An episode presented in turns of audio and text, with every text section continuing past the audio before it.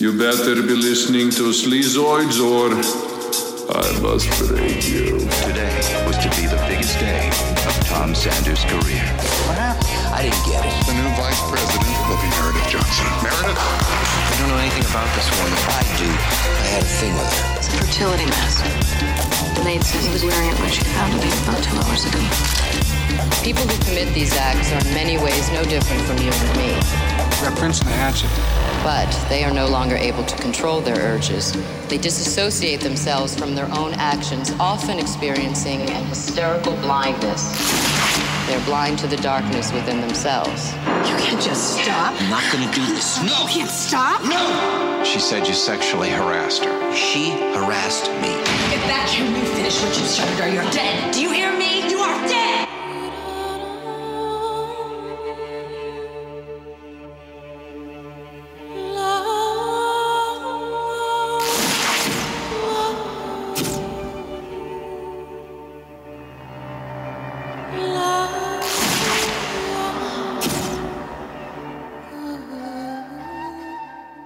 Hey everyone, welcome back to another episode of Sleazoids, the podcast where we go down the rabbit hole of 20th century genre fare from the most influential canon classics to the trashiest exploitation films we can get our hands on and invite you to tag along in helping us create a canon of sleaze. Each week is a double feature grindhouse style where we discuss two films loosely related by subject, genre, actor, filmmaker, or franchise.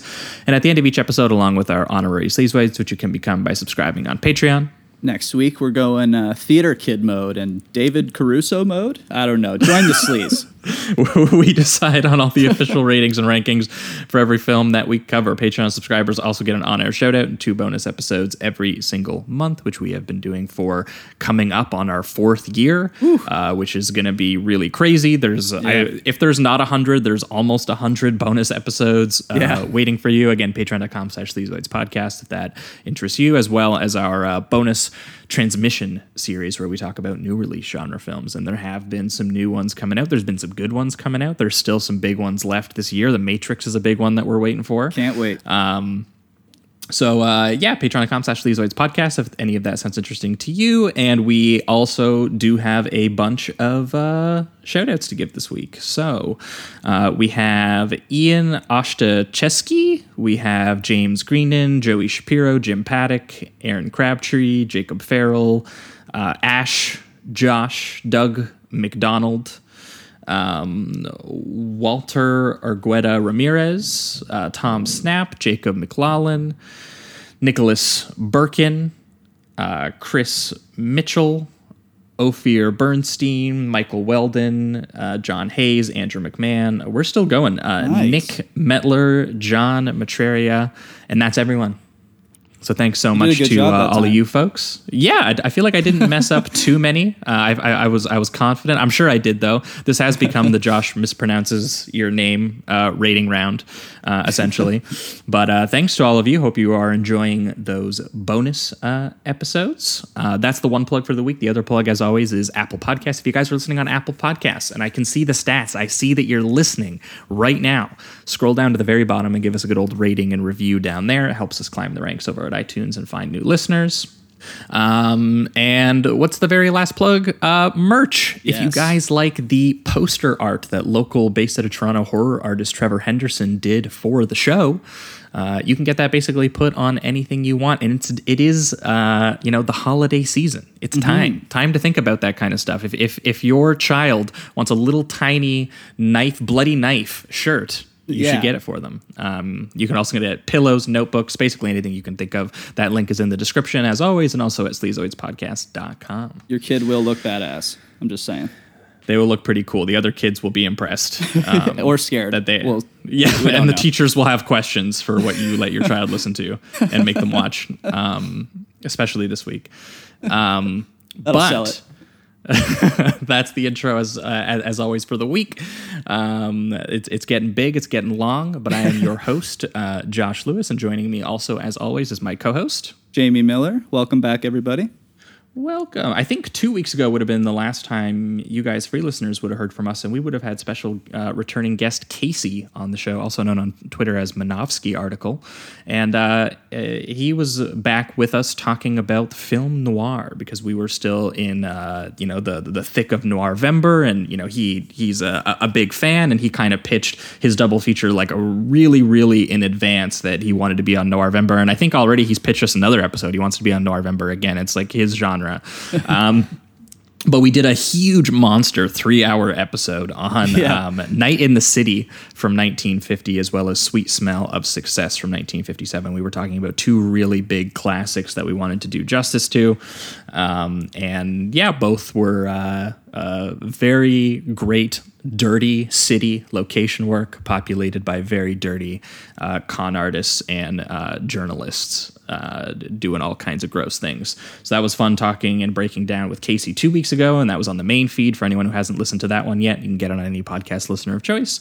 And then last week, for the bonus listeners, we wrapped up Noirvember, our, our month entirely of crime films, with a with a little trip over to Japan, where we talked about for the first time on the show Takeshi Kitano. We talked about one Violent Cop from 1989, his debut film, uh, as well as his film from 1993, Sonatine and uh, both are uh, yakuza movies that have a very unique um, sort of uh, formal rhythm to them. Both being directed by Takeshi, um, and uh, Sonatine in particular, very. I mean, honestly, both are pretty bleak, but Sonatine I find very um, emotionally bleak as well, not just. Not just in terms of some of the, the the very violent things that those characters do to each other, like especially in Violent Cop. Love that it Um, also turns into a Yakuza hangout film for like 30 straight minutes. That's for just a lot of 30 minutes you're just vibing on a beach Yeah. um, uh, with your boys shooting fireworks at each other um, Putting guns to your head, you know, just russian dudes roulette you know we all do it you know in our spare time. Um, but that was last week's bonus episode. Again patreon.com slash Sleazoids podcast. If that in, uh, episode interests you uh, at all we, that was our November wrap up so now we are moving into uh, the holiday season. We're moving into december. Um, and uh, what better way to kick off such a, a bright, transition. wonderful, Oh, festive time than with this double feature, which I didn't know exactly what it was when it was pitched to me. But it was pitched to me as you're gonna regret saying yes. Um, but but to to uh, give us some context on what we are going to be talking about uh, this week, we have a very special guest joining us for the first time. Uh, she is a self-styled uh, genre film fanatic, and she's a freelance film writer for uh, places such as Film School Rejects and CinemaScope Magazine, which is you know our our friend of the pod Adam Nayman is also over there. Um, and I knew basically you know that we were going to have this guest on at at some point because uh, she likes movies as gross as we do, and uh, that is Meg Shields. Meg, how you doing? Hello, boys. I'm so sorry. This is this episode's going to be a lot of you apologizing, but you did good. I want to say it up front. I had a lot of I can't. I can't, in good conscience, say thank you. but uh but meg welcome um we we i kind of knew in advance just kind of following you on twitter and some of your writing that i knew we were going to have you on at some point but it, it definitely confirmed to me when i actually met you just p- during during tiff time this year um, and uh, you convinced me to read the Dune book, which was good. So I, I went and read it. That's a. Sincere. really You're welcome. yes no that was that was amazing i had a great time i couldn't put the book down um, and also before uh, before we wrapped up the dinner that we were at she wouldn't stop talking about her favorite fulci movies so i was like okay she's coming Nice. on uh, fulci is like the god of this show we've talked about him probably him and De Palma, I feel like, is who we've probably ended up talking about the most on this show so Yeah. far. I think so. But uh, b- but Meg, you definitely had a very specific double feature. So do you want to tell us what those two films are, why you paired them together, and maybe maybe a little bit of of, of how this double feature came to be? yeah, there, there's a whole saga as to why we're here. um, so uh, the two movies we're talking about are uh, Jade from 1995 and Disclosure from 1994. Two uh, kind of end games of the 1990s erotic thriller experiment of kind of what happens when you go too far, in my opinion.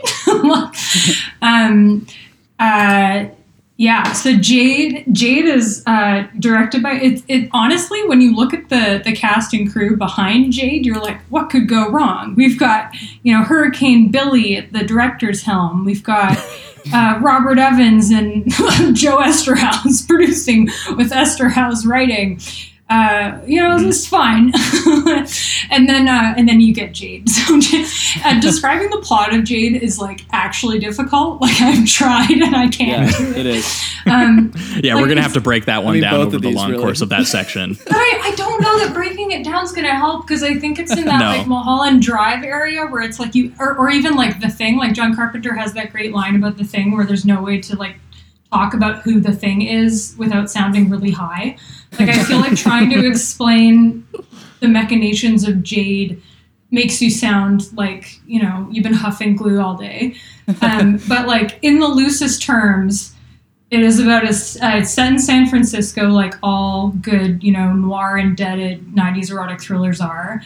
Um, and we have an assistant DA played by, uh, is it David Caruso? I can never remember Yes, if that's David the actor's Caruso, name right. or the name of his CSI character because it sounds very- like the name of a CSI. They're very close in the movie, which I found funny. Yeah, I know his name's also David, so you can understand my confusion. and I think it's Corelli in the movie. God damn it. yeah, it doesn't Esther help. House. um, but yeah, so there's this assistant DA, and he takes charge of an investigation into some, you know, big shot in San Francisco died in this horrible way. Um, and it, the investigation unpacks uh, this network of blackmail and sex work uh, uh, that involves the governor, and things get complicated. Dun, dun, I think that's the best summary I can give you. That's pretty good. No, that's about right. yeah, And I then, have, a, uh, I, I have a feeling you're gonna have a harder time with disclosure, but give it a go. Oh no, no, Yeah, dis- convoluted disclosure is a cakewalk. so th- we've got uh, Barry Levinson, um, you know, old hat at this genre with Disclosure, uh, which is set in Seattle because all '90s erotic thrillers must take place on the West Coast. um, uh, and it's about a computer specialist who works in. Oh, they keep calling it the computer business. um, played by Michael Douglas. Very technical. Who, yeah, yeah, yeah. who works for like vague tech company. I don't know what they do. I don't think they know what they do. um, uh, run by Donald Sutherland because, of course, um, and uh, he is uh, sued for sexual harassment by a former lover who has become his boss. Um, and the film is about two things: Michael Douglas, uh, the case, the sexual assault case, uh, and him figuring out what political maneuvers are behind the sexual assault case. yes. Um, so those are the two films, and uh, the reason we're watching them has to do a bit with Josh. Um, Being called Uh, out already.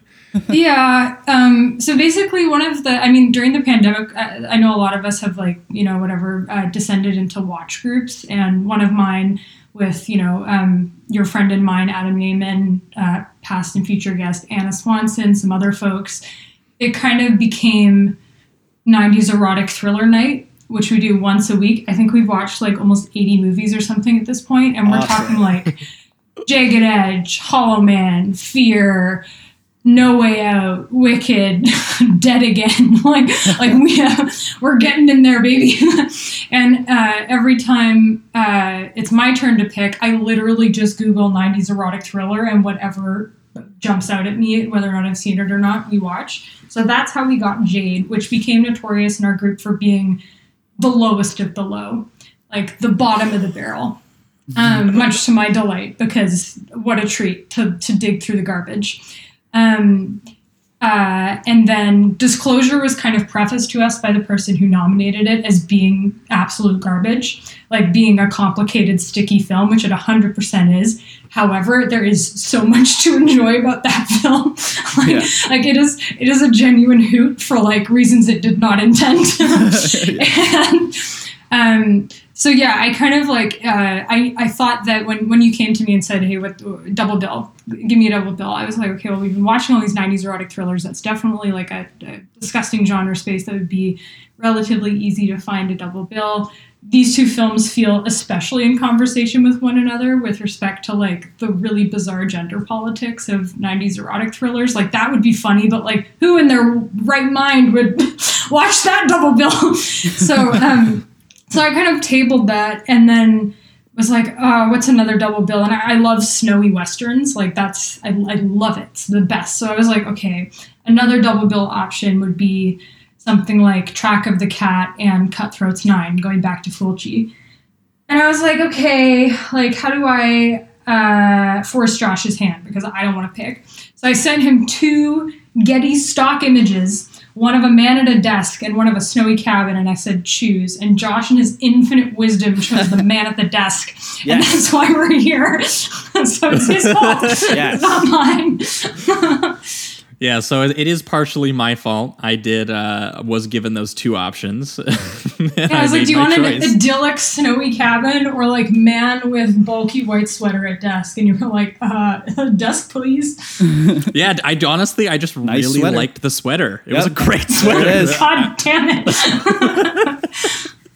it. Well, and, and you know what? I am a fan of those really shitty '90s computer monitors that were like the size Oh, of boy. televisions, like the size of the television that he has in Heat that he like Al Pacino like Yes. throws out of his car. It's a great Yes. aesthetic for sure. Yes. yeah. Yeah. So I, I, I definitely picked the vibe, um, and I'm and I'm, and I'm I'm excited to get into it because uh, I think because Jamie and I are so desensitized to this kind of stuff, I think we might have even ended up liking these movies more than you did. I mean, well, I mean, like the, the thing is, I'm entering into like year two and a half of watching one '90s erotic thriller every week. Like I, Yeah. You're an expert. I I've been around the block, and yet Jaden disclosures still They are. stick you know, with you. the cream rises to the top. like, Beautiful. All right. Well, yeah, we're we've done the the uh, '90s erotic thriller kind of loosely before. I think I think the you With know, the- Douglas, the, one too. time. Yeah, we did um with um the patron Nick- saint of the genre, for sure. with with, with Yeah. Nick Usen, we did um, Nicole Kidman to Die For and A Perfect Oh, yeah. Murder, which also had uh, Douglas, and then we've obviously covered Basic Instinct before, Right. and it was good prep. I'm I'm excited to see because a lot of these movies, it seems like they came out kind of in the wake of how popular Basic Instinct was. Can I can I have a? th- Uh, I always get Fatal Attraction and Basic Instinct mixed up, but I, Basic Instinct is the Verhoeven, right? Yes. Verhoeven, Um, yeah. Okay, so there's this. I'm sorry for this tangent, but I'm not. Um, there's a, a shot in Basic Instinct that I think sums up why Michael Douglas is a movie star, and it is the shot where he's just um, like had rough, pretty non-consensual sex with his therapist because Verhoeven slash Michael Douglas, and he's like on the floor, ass cheeks to carpet, and she's just left, and he does like in one seesaw rocking motion, he gets his pants on and stands up, and it's like. it- It's it's not Incredible a foreign it's not a foreign action to him. He's done this before. This is a man who's like been butt naked on the ground many times. Like this is just par for the course. And I think this is why Michael Douglas is a movie star, is because he's like an absolute dirtbag. And even at his scuzziest, like rocking his pants back on, you're still like, oh man, like, okay. like he's kind of too dumb to be menacing. like it's incredible. So anyway, I think that that is his thesis statement as an actor is that moment in Basic Instinct where he seesaws his pants back on. That's a great Hell yeah. Yeah. Yeah, no, we we, we really loved uh, Basic Instinct, and it was cool to see that one of these films was also written by the same guy who wrote Basic Instinct. Oh yes. Um, oh But we are, but we are going to tackle these um, chronologically, I think, which is what we typically try to do um, on the show. So we are going to start off here with disclosure. We pushed him too hard. He has nothing to lose. Well, he hasn't told his wife yet. How could you make that woman into a here between me and my wife, take my job and take a family in a house that we have made. This is a bomb we're sitting on that can blow everything sky high. The thought of losing millions of dollars happens to get stuck right here. Poor Sanders. You have no idea what you're up against. As usual. We'll see. All right, we are talking Disclosure, the 1994 American erotic thriller film directed by Barry Levinson and starring Michael Douglas and Demi Moore. It's also based on a novel of the same name by Michael Crichton, um, which I was kind of shocked to to see his name because I don't think you know I've I've read a couple novels, I've seen a couple adaptations, uh, you know, primarily you know things like Jurassic Park and things like Westworld, and I was like, is that the that that Michael Crichton? And it, I I looked it up, it was that Michael Crichton. I didn't even know Um, that until now. Yeah, so and we're gonna it's gonna be a very interesting um, process to kind of see because I, I do think that this might be Michael Crichton auteurism. Um, because he, yes. because he uh, also produced the film and he was given the, the power on who he wanted to direct the film. He Right, fired, yeah. and I read this, he fired Mil- Milos Forman off this film, the director of Amadeus. That's insane, right? Oh my Um, god. They he he Good. even also at one point flirted with getting um, Alan Oh, Pakula, or uh, the, the director of All the President's Men and Klute, uh, on this, which I think you know would have been a, a pretty tense and maybe a genuinely interesting, thorny movie about kind of like the office politics of its stuff, especially just the way that uh, he shoots his films, and ultimately. Crichton landed on Barry Levinson, and this is the thing that kind of like threw you know threw me off a little bit, especially when I was first when I was like a Barry Levinson film, like, and I looked them out. I was like, what are the other Barry Levinson films that I've seen? And it was like The Natural with Robert Redford, and like Good Morning Vietnam with Robin Williams, and like Rain Man with Dustin Hoffman and Tom Cruise, which he won Best Director for. And I was kind of like, this is the guy that they want to do like a Verhoeven style movie you know? Like at, at best i found his movies like kind of pretty workmanlike and mediocre. It makes sense that he went on to win an oscar for like a crappy drama and then went on to basically just become uh, a hbo tv movie director for every crappy biopic that they can't find for someone to direct. And I, so that's what barry levinson's up to now as well as giving his son sam um, a career at hbo um, who's doing that euphoria show and um, whatever that Malcolm and Marie movie that I didn't watch. That's his son. Oh, I, don't know if you knew that, Jamie. Yeah, I didn't. I didn't particularly like that. No, and, and Barry to me is kind of in like a similar view where, you know, at, at one point in the 80s, he was kind of known as like a, you know, a, a, a very p- prestige drama comedy kind of filmmaker on a certain level. So jumping into this, where I was like, okay, you got Michael Crichton, you got, you know, Michael Douglas in a 90s erotic thriller, and then Barry Levinson behind the camera. And I, I, I think that this ended up kind of like ruining a good portion of the film for me was just that it was directed by Levinson and not like one of 10 other people who would have made more sense to me. But I will say that this movie is batshit. Oh yeah, Yeah, no, it's and it's, funny because of it. I, I haven't read the novel, but I'm going to assume on this has to be faithful because Crichton was literally firing filmmakers over creative differences. So it sounds like when he landed on Levinson, Levinson was boring enough that he would be like, "Yeah, okay, I'll just make the movie you want me to make." There was even Um, a reviewer I read that said uh, he found that the film was actually less problematic and less offensive than the book. So I, I, I really want to know what's in the book. yeah, yeah, Crichton, Crichton was on one, and in an interview, he essentially said that he he designed when he was approaching the novel that he he he wanted this very angry, gender swapped provocation of a novel, and you can feel that um, in the film. Uh, in some ways, in interesting ways, some ways in kind of boring ways, um, and you know because we should get into like the, the basic premise which is which is, which is literally Who wants literally to touch about- it? yeah, that's just it. Who wants to do it? Who wants to be the one to say it? But like literally, this is what if a woman sexually assaulted a man?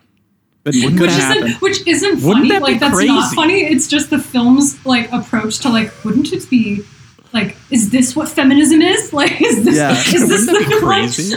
There's even a character that outright says like, uh, a wo- "Who's ever heard of a woman harassing a man?" Like outright says it. Like it's just this shocking thing. It's it's and there's uh, like a lot of uh, moments like that, and I think that's where I ended up kind of liking the movie just because of all of its whether it's intentional or not, probably unintentional. How funny it ended up being to me.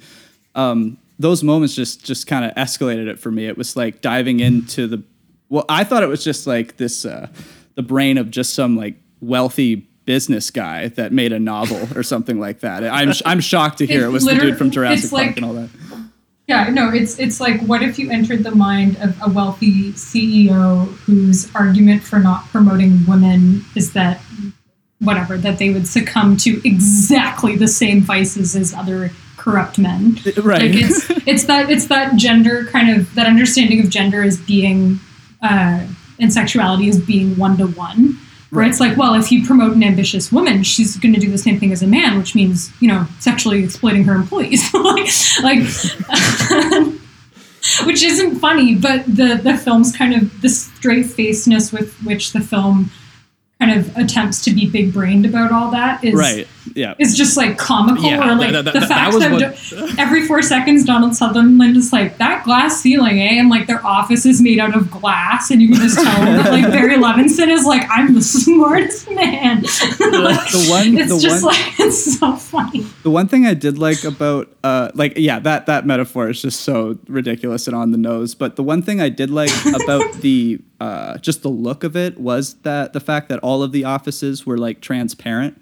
I thought that that was kind of cool, uh, just in the sense of um, how it made the building look and the set look. And I also kind of like the idea of when anyone was fighting or arguing in those spaces, you couldn't hear them, but if you wanted to, you could kind of look across the hall and see two people arguing but not know what they're fighting about.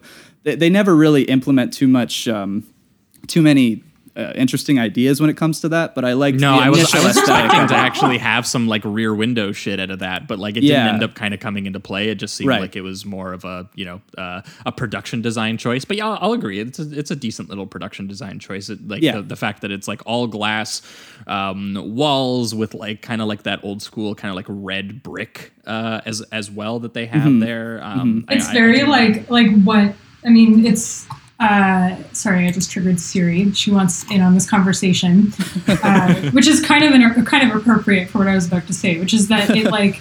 It's it's it's kind of a proto tech bro open concept office. Like they just need yeah. Yeah. they just need like a ball pit, and I don't know what's in tech bro offices, like dogs. like I don't know. they did need a couple more of those like uh, little basketball nets that they toss Yeah. at the door. A couple more of those, but yeah, They needed for to go Snacks Wolf Wall Street fridges. mode a little bit too in there and just start uh, full debauchery uh, around the office where everyone can see in full vision. No, that was ultimately what I kind of found funny about the movie was that it, it was a movie that by Crichton's like own admission was trying very very hard to provoke and make you Yes. think, Right. You know, Yeah. um, and But all the- it has to say is women bad too sometimes.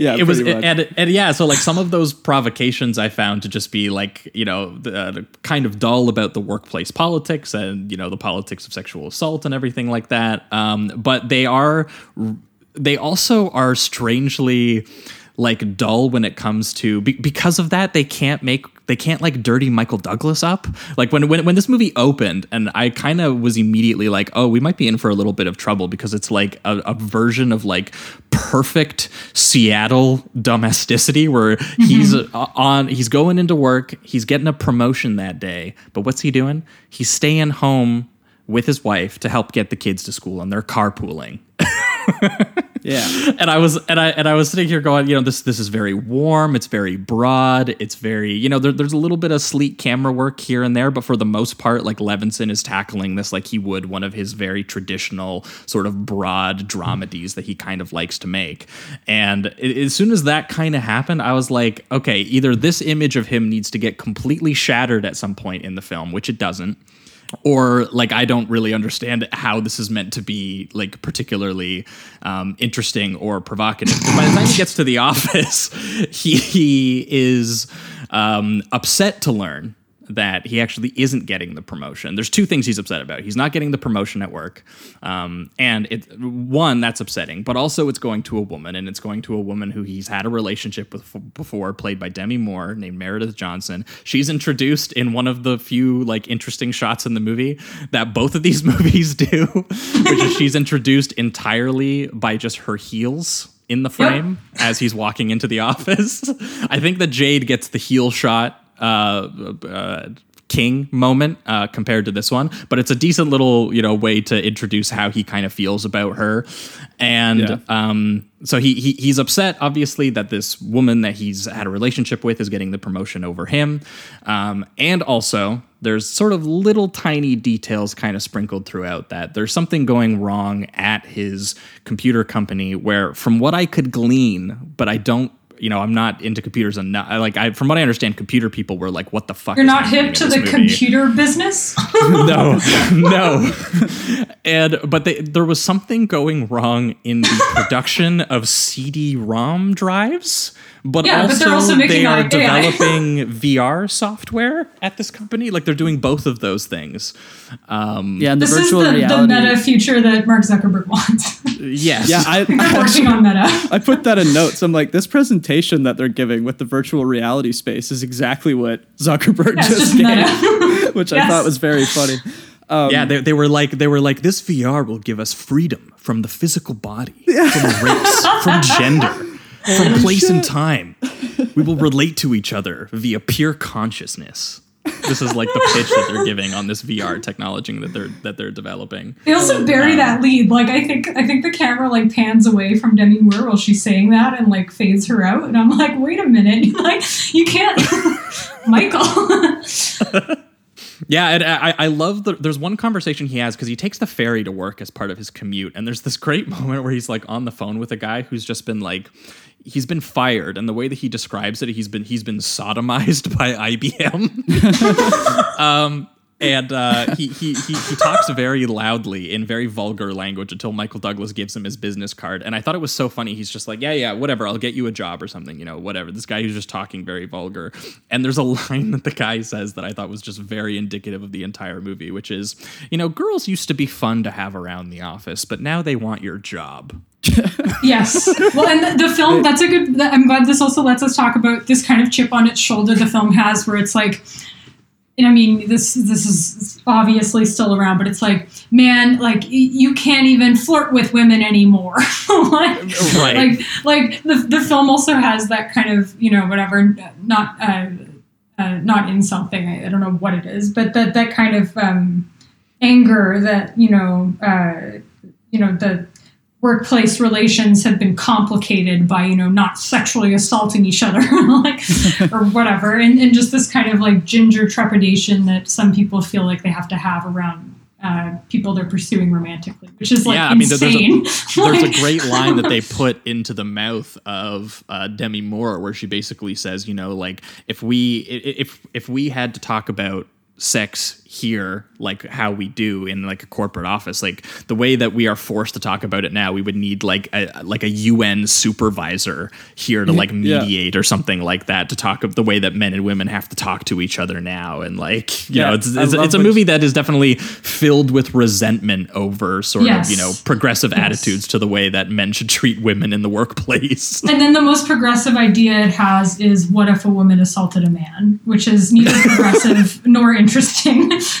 but but like funny because it thinks that it's doing something, you know. well, and, and here, here's the thing: if, if the movie got like on that level and it really by the end like uglied that stuff up, I might have been a little bit more intrigued by it. But the fact that it was just kind of so cynically used and ends up kind of being like a strange like distraction, like a red herring, the sex assault stuff being like a red herring for the movie. Honestly, the most insulting part of the film. that was what kind of threw threw me off was just that you know because this is kind of a long movie. This is like two hours and Yeah, it's two 10 hours minutes. long. Yeah, Two hours and eight minutes. Yeah, it's Which it's- after it's- the speed of Jade at 90 is like yeah, um, gotta say for sure. Um, but uh, Jamie, what were you gonna say? You sounded like you wanted to jump in there. Oh, I was just gonna say they also uh, make her um, the way that she sees her sexuality as like uh, there's a line where she says something like you're it's I'm paraphrasing, but it's something like they are threatened by a sexually dominant woman. Um, Right. And she uses that in the middle of the. Uh, I- I think that's when they actually reveal the tape because it ends up that he taped th- them accidentally by calling like the wrong number and then leaving a voicemail accidentally, which we'll get to because it's so so ridiculous. convoluted and crazy. Uh, What are you talking about? It's totally normal. Yeah. Everyone does that. I do it all the time. Um, and so Meredith, in that part where they expose her, I guess, in a sense, and it, everyone se- sees that it was uh, more aggressive on her side, she starts to use that as like a weapon, as if uh, uh, a sexually dominant woman um, would. She would she would use it as a means. Boys just can't handle how liberated she is. Yeah, right, Yeah. right, yeah. And they also at the uh, beginning they imply that she actually doesn't know anything about the the technology, and that she got this job through sleeping with Donald Sutherland, I think it was, or something along those lines. So Yeah, they, there's that- a bunch that- of that that's what they try to like guess their way to that she doesn't know like she doesn't know the ins and out of the product so why And would she be eventually that's to kind led- of like VP to be the truth, which uh, like that's where all the problem sh- shit comes from this movie. I understand. I think the reason I I still still kind of like it is just because of all the uh, the, the the ridiculous. Uh, quote unquote yeah. big brain moments that they try to do there with all are these there are some like crazy moments twists would and turns with the My political absolute- conspiracy and- or, or the the uh, office conspiracy and stuff. It's just so stupid, but because it's so stupid, I had a great time in a way, and uh, I kind of viewed this as like a comedy more so at, at a certain point. And once that engaged, I was just having a really fun time. So I do think the best example of like something that on paper you're like, oh, that's quite serious. Like, I wonder how the film's gonna like reckon with that. Is Right. when Michael Douglas has a stress dream about Donald Sutherland sexually assaulting him. yes How, however, that the that POV the shot film- of Donald Sutherland's mouth about to like just say, absorb the lens the way that the film Cinema. approaches depicting this is having Donald Sutherland lean in to smooch the camera, and like it's just not the right way to do that at all. like it's it gets a laugh instead of you know whatever the horror it- the film is expecting to get, and I just don't think that like laughing at you know sexual assault victim Michael Douglas is actually like you know like that would that we're not supposed to laugh. That- at him. it's Like, definitely not the intent. They even- absolutely the victim. like they even have like that 360 spin camera pan, like the zoom out uh, of Douglas waking up and screaming to the dream as if it's like Yeah. a, a terrible nightmare. And uh, yeah, I gotta say, I, I I found it hilarious. Yeah, definitely. Yeah, and like I mean, in an ideal world, that sort of stress stream would, you know, be presented as the nightmare that it is. Right, but right, right. this film can't do it, so oh, we're left confused. Yeah.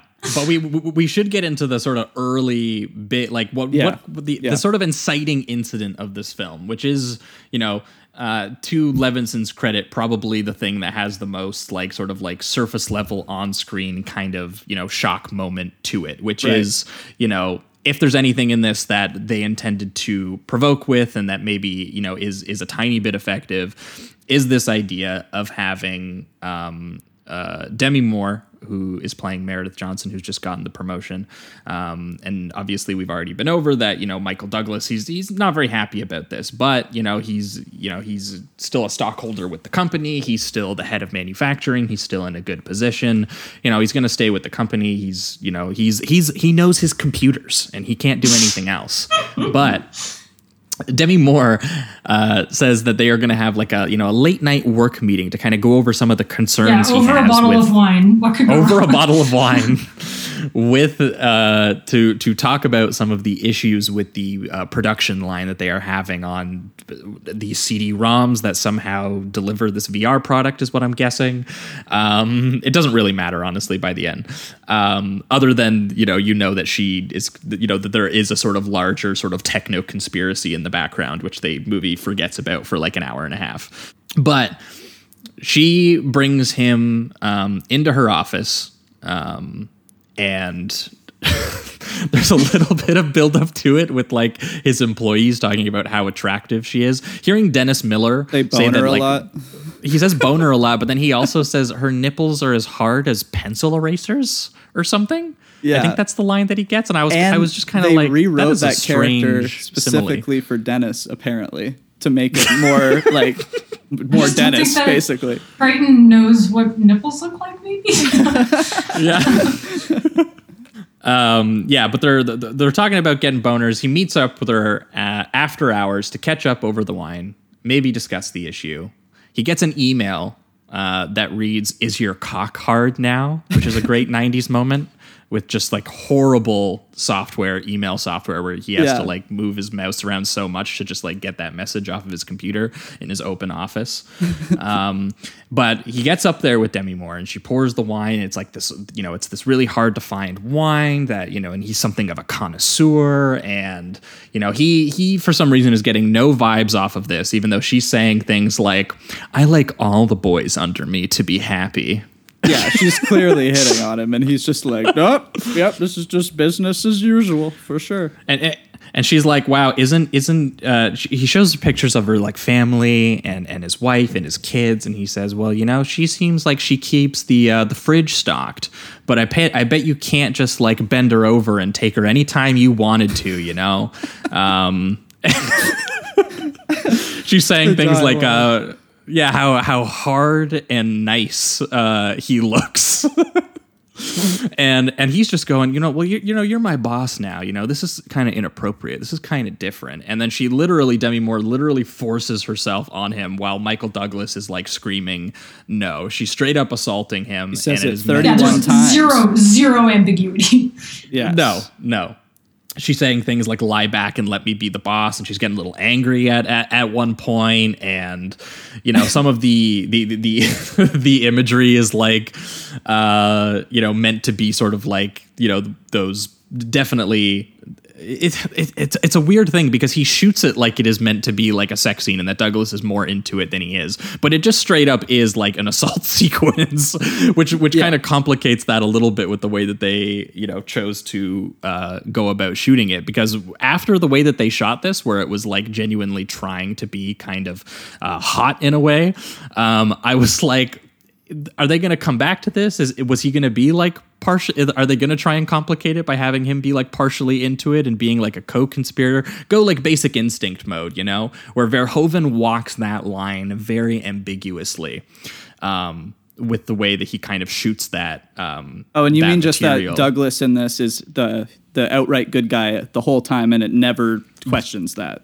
That's kind of yeah. well, well, well, and, Which is and a also complete misuse of Michael Douglas. At least It for is- the audience, they they do do the whole thing where they make him si- like when he gets angry and frustrated and says, "Oh, okay, so you want me to fuck you?" That whole thing. They do use Right. that as as a as a uh, kind of a defense for him. Uh, Yeah, see that, that's what I once that happened, I was kind of expecting a little bit more of that More to of come up that, in the yeah. film at some point For sure. Um, because yeah, he he ends up at, at a certain point getting so angry with the way that he is being kind of overwhelmed and overpowered, and I guess that's that's what I mean with the sort of the the surface shock, the visual shock of Demi Moore overpowering Michael Douglas on screen. That's just something that you know, you know, realistically, something that you're not used to seeing, uh, especially in the kind of movies that Michael Doug- Douglas was in around this time. Um, but then they kind of have him, you know, angrily respond to that and kind of, you know, try to get into it a little bit. Um, and then, you know, he kind of realizes what he's doing and he's sees his reflection. He sees his own reflection. Like, literally, what have I become? we can't do this. Yeah. Yep. and, and and and he, and he storms out while she's like uh, screaming about what you stick your dick in my mouth and then you get an attack of morality. Right. And he's like, I have a family now, and they're like, "Well, family made you stupid." It's, it's very pointed. It's and very then he angry, just runs with each other. out of the office and she runs after him uh, in front of like the cleaning lady and is just yelling like i will destroy you i will destroy you Yeah, she's like, "I will, I will kill you," while she's chasing him out of the office in her bra. And the Right. second this moment happened, I had to find out. I had to find out what the horniest critic of all time had to say about this movie when it came out, Roger Ebert. Oh and I kid you not, I, I I- I watched that scene. I paused the movie and I said, "Okay, what did Roger Ebert write about this? He he had to have included something about this. The way that Demi Moore is like chasing him with like her shirt exposed and everything." And I this is the first line of his review. Disclosure contains an inspiringly terrific shot. Of Demi of Demi Moore's cleavage in a Wonder Bra. roger the you very first sentence in his review. I kid you not. That is the first sentence. my God. oh my god That's so funny. And I, and I, and I mean, she she is straight up uh, chasing him down, and once again, it is sort of like a surface level shock to watch this like half dressed woman like threatening and screaming at Michael Douglas and literally like hounding him out of the office. Like it's it's definitely you know if there's anything remotely subversive about the film, that's maybe like one of the few moments that it actually gets. Yeah. Especially too with Douglas telling her to fuck her champagne bottles or whatever he says. I thought that was such a funny line. Oh my gosh. Ugh. Um, but th- this sets the entire movie sort of in motion because he, you know, he he's just been assaulted. He goes home and he showers. He's trying to, you know, cover the scar with a towel that he just got from her scratching him. And his wife kind of notices that he's wearing like a, you know, the, a t-shirt to bed, which he doesn't usually do. And then the next day, he finds out that you know he wasn't going to say anything about it, but he finds out that she has actually accused him of being uh, of assaulting her and of being the aggressor. And Yeah, and, this And also you get she- all the classic lines of all the men going like, "That doesn't happen." Like, what are you talking? that literally about, doesn't exist. Yeah. What the fuck? Like, It's it's something else. But anyway, continue. Um, and so she sort of manipulated the office politics of everyone to be like he has actually sort of assaulted me. And i did find it interesting in some of the more uh, qualities where they kind of immediately go okay look you assaulted her we're going to cover it up. Your family's not going to learn about it. We're going to move you, make a lateral move for you. I was like, damn, they are very chill with the idea that Right. he assaulted her. Uh, if, if, you know, they actually believe that. But obviously, we get into the conspiracy stuff. It's not never really certain that anyone actually believed her, except for maybe some of the people who heard it through sort of osmosis, through the rumors and whatnot. Um, but also, not only is she sort of trying to ruin him on a sort of personal front, she's also manipulating him to you know make it look like he is responsible for all of the issues at the company like the way that during b- before the sex scene gets started and she uh, is asking him to like give her a massage and everything i was like douglas come on man. What are you getting into? You know you know what's going on here. Um, she she kind of plays him into you know uh, looking very bad the next day at a business meeting. She even calls his wife and tells him lies about the meeting being moved to a time that it wasn't actually at makes him late for work He- she's just trying and to make blames him the look really wife. bad Like, on a doesn't business Douglas level. like show up late? And he's like, "You gave my wife the wrong time," and she's like, "No, your wife sucks at like taking memos." like, yeah it's like your wife can't even take a goddamn message don't blame that on me or whatever yeah, what the hell? That's incredible. Yeah, so so all of a sudden we're dealing with, and there's one third thing we got to throw in here. His his company is also merging with another company. Mm-hmm. So there's God, there's when the, you when you lay everything out, this film is very complicated. it is Oh, it, it it is. actually is kind of convoluted at a certain point where there, there's is. so Well, many I mean, things piling around right. him. He's dealing with sort of like faulty tech in the business. He's dealing with this possible sex scandal that he's a part of and how it could ruin this already kind of precarious merger that their company is, you know, undertaking that's going to make Donald Sutherland the boss. Um, you know, I think it's they say it's like a hundred million dollars, a hundred million dollar deal for him for this. I do merger love to that go Donald through. Sutherland's only character trait is like he loves how rich he is. Like, Yeah. like, like literally all of his lines are just like about how rich his business makes him. It's great. Like I think he understood the assignment. He's having a good time. Yes.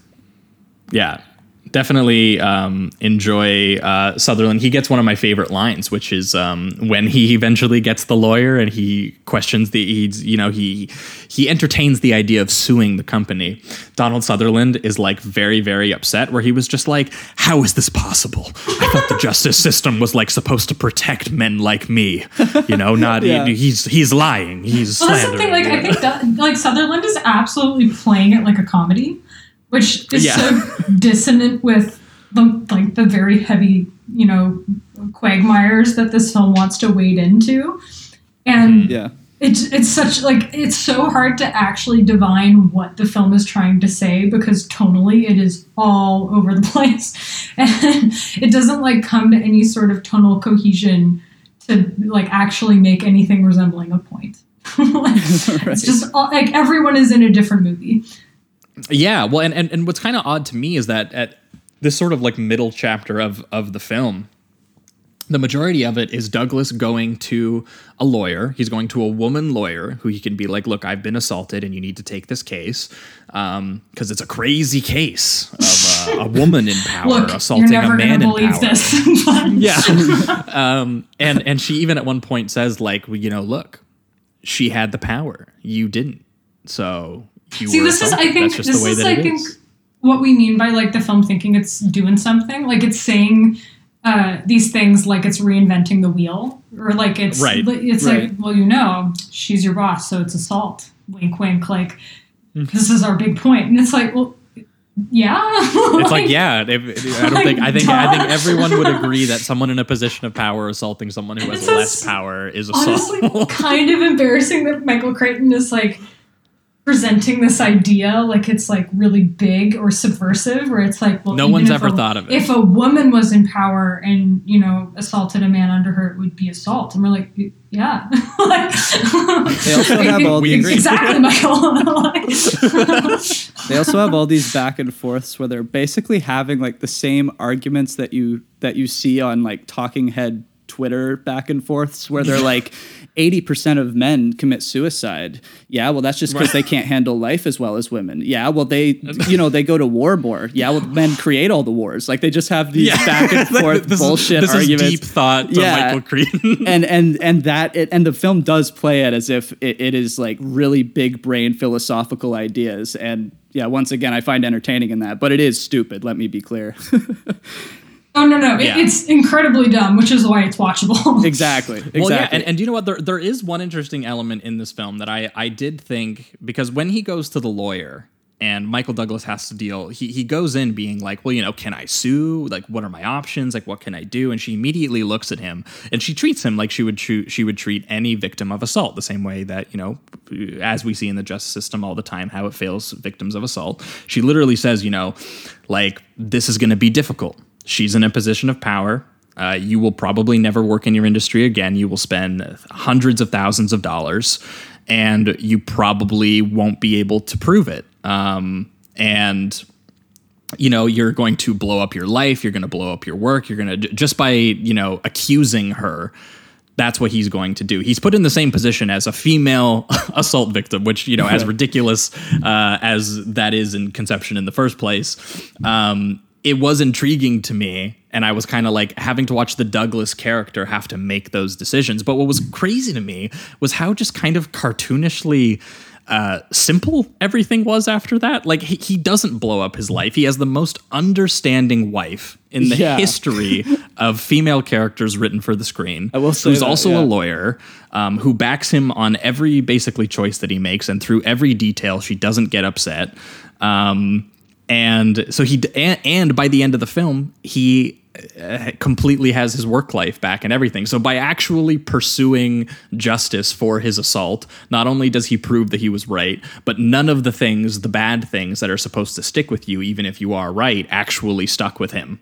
Yeah i think and I was like, it's like the film actually makes a cogent like point about the consequences of coming forward as a sexual assault victim and then is like yeah but michael douglas Michael Douglas does not suffer these. any of them, of course, though, obviously. Which, which, Yeah, I, w- which yeah. I was just blown away by because I was like, man, that could have been a more interesting film. Just yeah, on it, on its face was just Michael Douglas either dirtying him up and getting him more involved, or making it more difficult of a journey um, through this section where he's, you know, he's threatening to sue, but then they're, you know, trying to expose it to his wife, and then his wife actually is kind of there to help him and back him up. It ends up going to, it turns into like a quasi courtroom drama for a little while, where they're just a doing like hallmark of 90s mediation. erotic thrillers Yes. yeah they're doing like just mediation after mediation basically Yeah. Well, and Michael Douglas gets some really hilarious rants that are just straight out of Michael Crichton's mouth, like when he goes home, and uh, you know they're they're they're talking about how these sleazy rumors are you know going to affect his job, and his wife even tells him, you know, she's like, I've had people assault me at work. Why don't you just suck it up? Stop making it a federal case or whatever. And he's like, I'll do it. I'll be the evil white man. I have an urge to dominate. Where's my maid? he's, he's saying shit like this. oh and like that that stuff Great is stuff. just so ridiculous. It's so ridiculous. Oh, yeah. That's the kind of stuff that's The so most- ridiculous I almost enjoyed and I would have enjoyed it more I think if it like stuck with the sort of uh, you know erotic thriller assault angle. But the thing that blew me away and I kind of already mentioned it is that we do a little bit of this courtroom drama for a while. And as Jamie already mentioned, it's basically all solved in like like 5 minutes. Yes. where where where he finds out he placed a call to someone at He work. basically Oh, butt dialed someone while he was being sexually assaulted. yeah Right. Yeah. And it happened to be a colleague that he could have access to the voicemail of, so that's good. That's lucky. Yeah. They just meet at the beach. He gets the tape. Case closed. yeah. But that's not enough for Mikey Dougie. But he see, I don't wants know. if- revenge. I can't remember. I don't think this necessarily solves it for him because this isn't this when she twists that tape and says like actually he just couldn't handle like a the like a dominant woman of some kind and he actually did want it. It's clearly consensual because her lawyer even says once the tape is has been played for everybody, the lawyer even says something like, "I think that clearly says that it was consensual sex." And so it does Mm-hmm. kind of further complicate things a little. It doesn't lead to anything interesting. I will grant you that. Uh, Well, I, I- I would just say it, it's a solution to his problem, which is Sure, the sure, uh, yeah. false accusation that she makes. Because oh, now the it's initial. that it I wasn't got. actually. I got you. What you're saying for sure. For sure. yeah, because I was going to say that that scene literally ends with him wooing and fist bumping. Um, yeah. he's he's fucking Does a big woo, stoked. does a big fist bump. Like, because I think at the end of that, like after that mediation period, they've come to a settlement of some kind, and it's like not what Michael Douglas wants because he wants to expose. He he he suspects he's got his Michael Douglas senses, and he suspects there's a conspiracy happening. yeah, He's yeah, like, this is no ordinary workplace assault. Not Right, they Michael even Douglas in have- a movie in the '90s. They even have that line because after he does like the fist pump and the the champagne or whatever, they even have a little uh, shot where Demi goes into the the elevator and says like, "I feel sorry for him. He doesn't even know it's coming." So that's the start of the whole you know uh, techno politics that are behind the scenes, and it was never just about the sexual assault case. It was something deeper, I guess somehow. See that, that was what that was what ultimately kind of threw me off because like Oh, it threw me off, yeah. again through the you know if we're looking at this as like it was going to be sort of like the compared it to the sort of 90s erotic thrillers you know the provocation some of them were a little dumb and a little shallow and the basic idea was you know wouldn't it be crazy if a woman had power yeah. right? And then she used that power to assault a man like men do. That would be crazy. It doesn't develop it much further than that. Um, and, and and and also in the in the last scene, she literally uses like the same arguments against rape accusations against men that they use to try and protect herself. And you know, again, it, it doesn't get much sort of uglier, thornier. And you know, I was expecting either Douglas was going to you know have his life like actually kind of destroyed and go through some hardship or you know he was if they wanted to go verhoeven mode i thought that he was maybe even going to be sort of intrigued by it maybe fantasize a little about it or you know get involved but no he spends the entire movie as just the wrongly accused um, man and Well, then we enter the Matrix. yeah, but then I was kind of like, it's just so weird to me that this doesn't take the eroticism levels to any extremes after that. There's like the assault sequence, and then it literally is this sort of conspiracy courtroom drama just for a little while that gets solved very, very, very easily by just them discovering a last minute tape that basically proves that he was, you know, at least telling the truth that he didn't assault her. Um, I mean, I think it's because Barry, neither Barry Levinson nor Crichton are freaks. Like, I think they're, you know, weirdos, but I don't think they're like perverts in the way that Verhoeven is. And arguably yeah, I, I, Friedkin. honestly, I, I was like, because I, I didn't mind like uh, Demi Moore in the film. Like, I think that she's I thought there she to was do really the good. performance. no, Um, she's great. But what I was just surprised about was that you know, because I don't think it's totally her fault. They just don't give her much to do after the assault sequence. Like I expected her to try to like come to him personally for a settlement and try to work something out and like but they she doesn't get to go as psycho mode as someone like Nicole Kidman does in To Die For or Sharon Stone in in, in Basic Instinct. She doesn't get to be like, you know, squirm inducing and get to that place of like being kind of hypnotic and threatening and all of these places. It, it literally just kind of becomes a backroom politics um, kind of situation. And I was just really surprised that by the time I was going, okay, she fucked up the assault deal, you know, and, and she has to make a settlement and people found out that she was basically lying.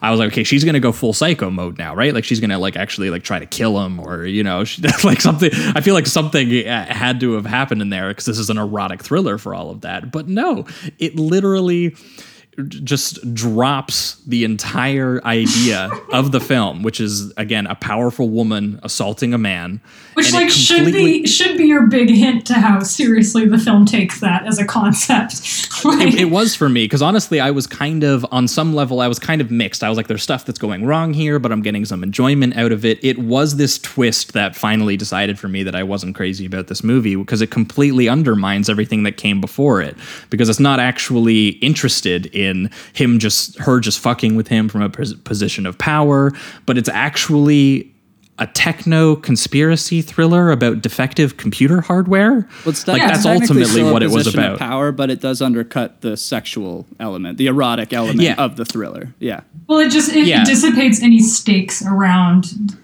that what aspect. this of film it. thinks as being, you know, subversive.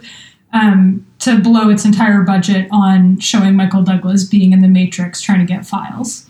Um, Yeah. Well, which that- which that- is I like its own that. thing. well, that's that's the thing. Is like I find that very fun. Yeah. Um, but it definitely is the film showing its hand in terms of like its actual commitment to like following through on cleaning up the mess that it's made conceptually. Sure. Yeah. Um, yeah. For sure. So, like, uh, I, I find it hard to be. I mean, I obviously this film is very offensive for a lot of reasons, but it's hard to like seriously be offended by it because it doesn't seem to actually care about anything that it's doing. And it's also so fucking silly. Like it really Yes, is. yes, it's yes. so Yeah, Yeah. yeah. crazy, convoluted, and just like the lines of uh, you know the sexist jokes back and forth. It's just so silly. So I, I had a hard like time taking it. effectively it a parody. Like it's it's Right. it doesn't take itself seriously. How can we take it seriously? It's all it's all so silly. Levinson's like comedy stuff really shined through unintentionally. Oh, yeah. feels. Yes. yeah. Um, but I did like even when he goes into the the the whole Matrix thing. Um, Uh, it is you know kind of laughable and and kind of bad, but I, I find it very entertaining. But there is there No, is me too, parts yeah. in there where he's like he's the digital Michael Douglas and he's walking through this giant digital library and at one point he CG looks pixel down, Demi Moore sneaking up behind that's him. the best. See, that's the best shot. I was literally just gonna say that. That that shot of her, because because it's so funny because he's fully conceptualized as like a human being in the digital space. He's digitalized like they put like a filter on him, but he's still Michael Douglas. Whereas Demi Moore is like this. She's on like a digital mannequin that just kind of slides around, and her workplace photograph is her Yeah. face. So there's this one shot where Michael Douglas is looking through the computers and trying to like get get the information, and her her uh, like digital mannequin or whatever is just sliding up behind him eh, like creepily. But there's this mixture of like it, it- it's. It, you have a disconnect because of what you're looking at. So there's kind of a creepy factor to it, but it's also so silly that you have to laugh. So I, I just was feeling a lot of things in this sequence uh, that I that I ended up really enjoying in, in a sense. But yes, I can't take it away. It's stupid. Yeah, the the- shot, the dumb. shot where he like where he- climax- He, like there's the golf, like he's in the, the virtual library with all the files, and he he like he's like whoa, and like like he looks loses- down and sees and like then- the and then moving cam- Harry Potter staircase or whatever. Yeah, and then the camera He's cuts literally to like in what's Johnny actually Mnemonic in the and then internet. Yes. The yes. camera cuts to like what's actually happening, and he's just like teetering on the VR like mat. like, yeah. I did not expect to think of like what Josh just said, Johnny Mnemonic, when I was about to watch this uh, erotic sex thriller with Michael Yeah, the, the, the, Douglas. the, cl- the, the climax is literally like a computer hacking off on who can get the filed evidence on who is fucking up the production line Turns of into CD-ROM hackers. hardware. And I was sitting here going, because like to me, I will agree. Like I'll agree with Jamie. Like that stuff is so stupid and silly that I got enjoyment out of it 100%. Right. That's But the thing about it is that enjoyment came in tandem with it like dropping all of the like you know sort of things. Because I didn't completely hate you know the idea of the you know Demi Moore coming after Michael Douglas and trying to overpower him or trying to do stuff to him. And for me the big just the, the big twist moment where it was like this was never actually about Demi Moore having power and wanting to you and wanting to abuse that power because she was into Michael Douglas or just wanting to have power over someone else. Because you think that that's that's supposed to be her character, and that was You what would make her You a thought femme that a woman would character. want power. Like, yeah, and and and the thing is, is he literally, and I kid you not, this is this makes it so much worse. He finds this out by overhearing her loudly talking about her plan to a henchman while on a stairmaster. Yeah, yeah. and she and, and and she literally just says, "Yeah, like you know, I I never even like you know wanted to you know have anything with him. I was just you know sort of like this pawn in a in a mission that was like all about a larger setup for Donald Sutherland to just frame all of the production issues on Michael Douglas and squeeze him out." and like And that I- was it. Like the so, so, so so so even the, the shock factor of the assault sequence, which to me was one of the stronger sequences in the film, at least in terms of you know Barry Levinson trying to actually do some stylized shots, um, you find out that all of that was faked. Like she actually, as her character, she didn't want to do any of that. It was literally just trying to make up a situation so be, for the for the business right. So it's like stuff. if if you thought that all of that stuff from the first half was insulting, like in the second half when the film goes, and we didn't even need it. Like it's like, like Yeah, for fuck sure. off. I do think there's something though about like the the tech uh, company or I guess whoever was in charge of this plan use like putting her in power to then use her as a sexual object to get him out of the way. Like I understand it's still ridiculous and stupid and all that, but I do think there's something kind of trashy and gross about that. They don't they don't I will say they don't really implement that idea well in the film. They don't really I was gonna say that investigate that idea is like way more interesting than anything the film does. Yeah, that's what I'm saying. They don't really investigate it. It's just it is there on a surface level. I do wish they uh, went deeper yeah, into the, that. the, the, the, the idea that they were just sending her out as like you know a tool, you know, a sexual tool in order to you know actually just get him Yeah. framed for production issues, to production manufacturing issues. I think that's it's just. It, it's very um, like obviously like that is you know just very kind of silly on its face, but for me it just it undermined everything they were doing with Demi Moore you on mean like, like, a, character level, right? Right, like on a personal level between Douglas and her, and and I. I well, yeah, like because because some of the few things I was intrigued by was like Demi Moore being like, "I am powerful. Right. I'm an aggressive woman." And They now that's her me just to do a doing an man's job. Well, I'm gonna do a man's assault. right, and she's just acting instead. yeah, so it turns Yeah. out all of that is just uh, an act that she was putting on, sort of like behind the scenes, and yeah. So for me, that kind of just undermine. Well, and especially too because like that's an hour and forty minutes of the movie. so like you're, so you're sitting there going, okay, so the last hour and forty minutes was literally just like a performance um, and they didn't mean any of this stuff but they also wanted to bring up all these ridiculous things like Right. there's a part that i didn't mention that i wanted to bring up where uh, the wife starts victim blaming michael douglas Oh yeah. Oh yeah, which I thought was a really funny moment where she's like, You went up and saw that woman alone and had some wine and gave her a back rub. You put yourself in this position, you know, like this guy, you deserve to be assaulted. right. Yeah, and uh, yeah, and then the wife is then after that, she's like getting Disneyland tickets for the family. There's Yeah, she's even like, I'm leaving the movie. Bye bye. there's even a shot. I love the the moment at the end just to just to fully. Uh, make sure that you know that Michael Douglas was wholly innocent. They have his daughter like give him a little piece Oh of my paper, God. and she's like, I, "I didn't believe that lady for a single moment, Daddy," something like that. And I was just, I lost my mind. I lost my mind. Loved it. Yeah, that was So a crazy stupid. moment. The other really crazy moment that Oh, we have to bring up is because this all this all ends up climaxing once again. Oh, Michael Douglas stealing files from the VR system, Johnny Mnemonic style, that prove that he wasn't actually behind the manufacturing issues, but actually Demi Moore was behind the manufacturing issues, and it ends in a a, a giant Michael Crichton great moment, which is almost Aaron. Sorkin in a way, where he gets to go to a conference and he literally just gets to own her in front of everyone. Yeah, Um, and she thinks he- that he, she, he's being set up, but no, no, no. He's setting her up. That's right. Yes. That's right. Order is Yeah, so there's- restored. yeah, no more reverse gender politics stuff about sex and power. It's now just Oh, he's except Who can get the VP job? yeah. And then the, the final Donald Sutherland stinger, he's like, I was so focused on the glass ceiling, I forgot to hire a good employee. I'm hiring another woman. Yeah, and I love that they and then Michael Douglas is super happy about this Yes. choice because she actually deserves the job. You see, that's Yeah. that's the difference. He he wasn't a sexist. He just you know he, he just wanted to see the right person for the job. Yeah, he, he just Oh, sometimes lord. slapped his secretary on the stuff. What a ass. bananas um, movie. Dude, yeah, I and- wanted to and- bring and that gave up. her shoulder rubs, which has a, a great reversal, So which comes at the worst possible moment because literally, you know, she gets brought in at one point during the courtroom drama aspect where she goes, "Yeah, you know, he does, you know, get a little touchy with me, smacks my butt, he rubs my shoulders, and it makes me a little Oh, uncomfortable. I don't. I don't think he means anything Oh. by it, but you know, he touches me, and I don't like it that much, and you know, I, I don't really want to say anything about it." He goes up to her, and in the finale, right before he goes to the conference where he's about to fucking own Demi Moore and you know be like, "I actually am good at the job, and you're not good at the job. You're fired." You know, he gets to have that moment. He literally apologizes to his secretary and was like, "You know."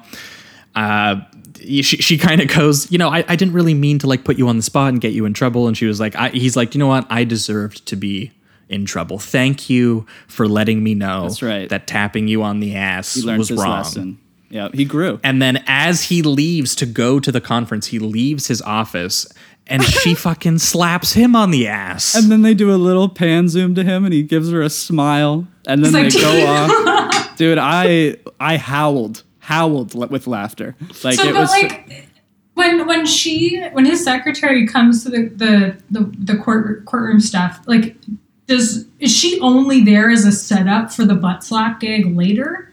No, like, does she add anything? I can't remember. yeah, she's used She- as she- she- a she's- character uh, destroyer, basically. Like, see, he sexually assaults people all the time.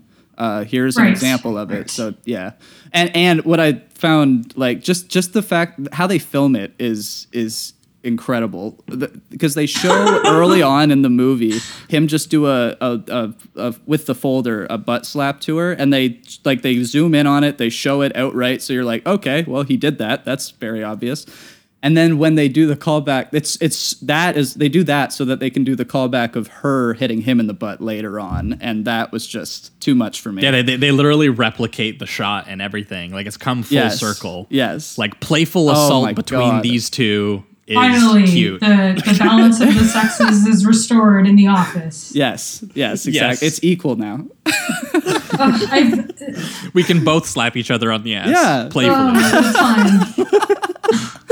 Good oh lord, my god what a film what a what a fucking movie I'm so sorry. Don't be. I had I had an absolute blast. I'm glad I know this exists. oh, great, yeah. I'm gonna show everybody. good. Yeah. Yeah, Kind of- definitely kind a of- film to show to other people. Yes, yes. Is this? Uh, so are we doing a rating round now? I guess. Did yeah, we miss should do anything? reductive rating round on this, uh, which for you, Meg, is where we remove all the words, all the nuance, and reduce the movie between a, uh, the between a number between one and five. Uh, But it's also become final statements for any scenes or lines we didn't hit. We kind of bring them up here as well.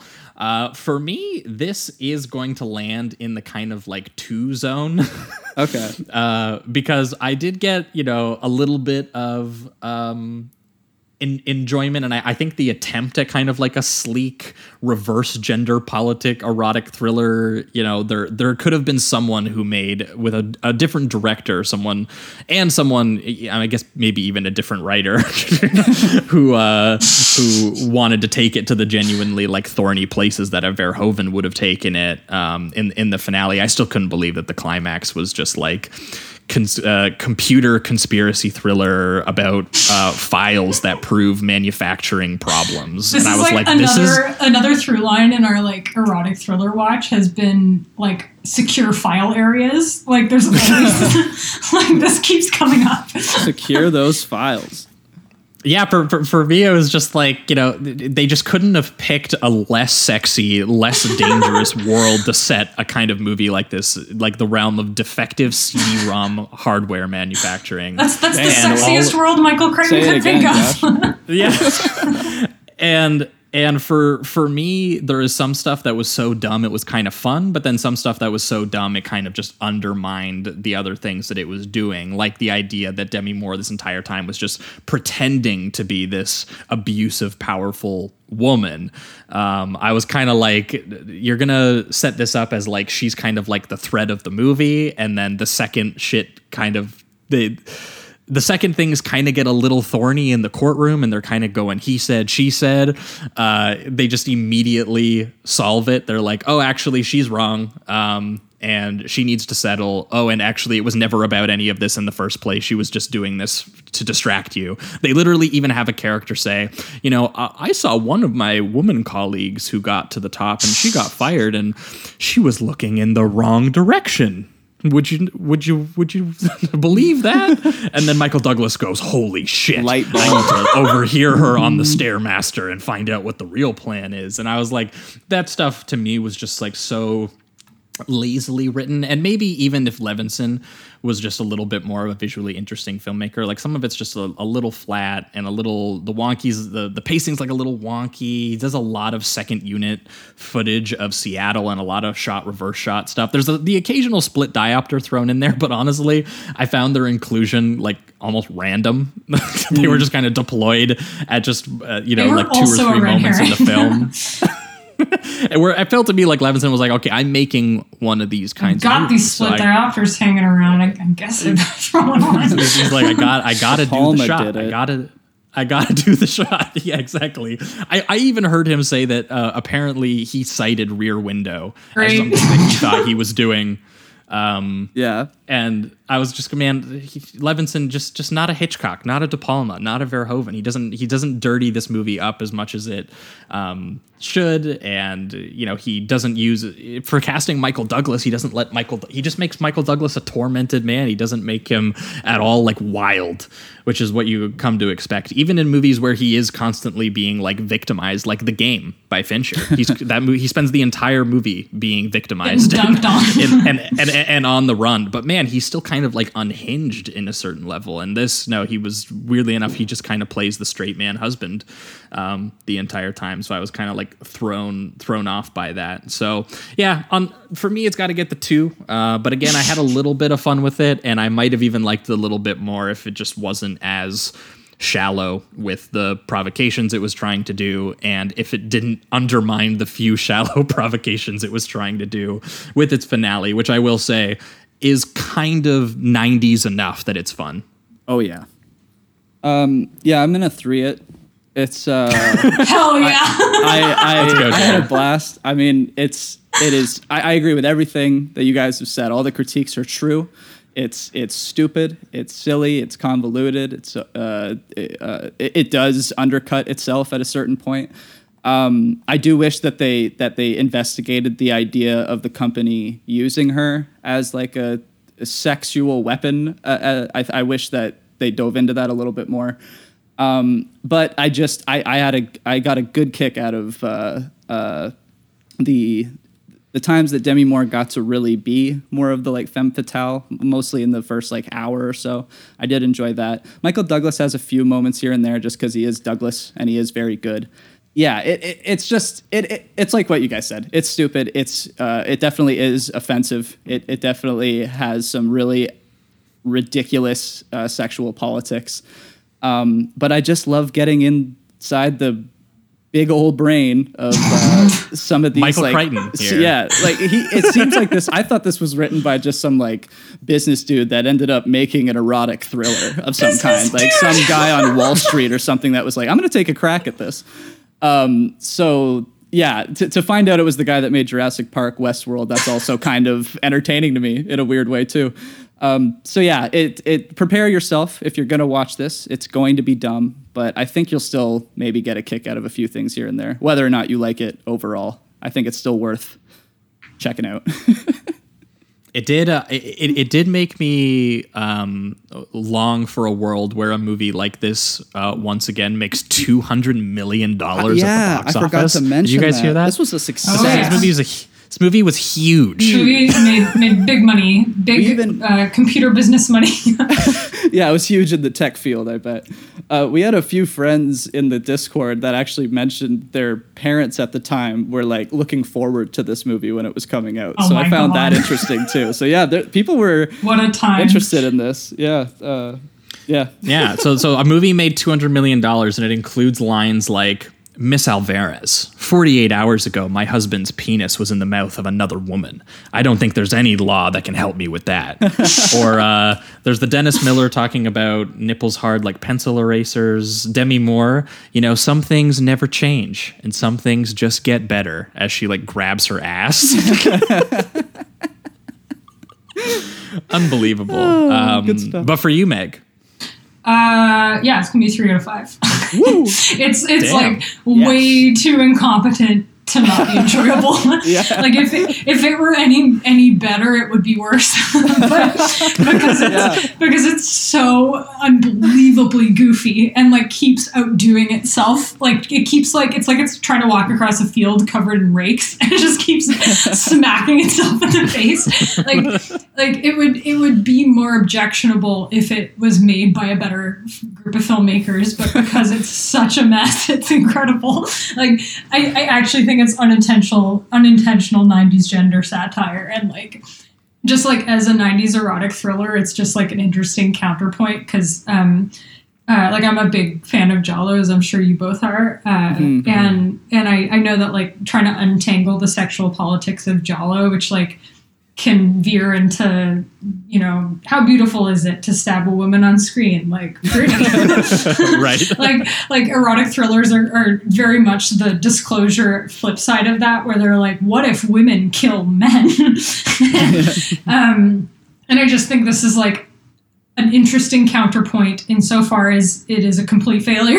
Like like they really like just the the swing and a miss of it all is very fun. And I, it's just so 90s in so many different ways from uh, how they conceptualize VR to, to the, the office gender politics. Like it is a, a relic held Yeah. together with like scotch tape and like spit. like it's incredible. it's a true time capsule and and to like once again just to see that weird virtual reality thing that's eerily similar to zuckerberg talking about meta know, was just I so know. strange too but yeah the awesome t- little time capsule in a way in its own stupid way Yeah, yeah. No, it's incredibly goofy and like thank God, because if it was less goofy, it would be couldn't touch it with a ten foot pole. yeah for real Hell yeah. Well, I think that that will wrap it up for disclosure here. We're going to be right back and we're going to be talking about Jade. I just didn't want to see it.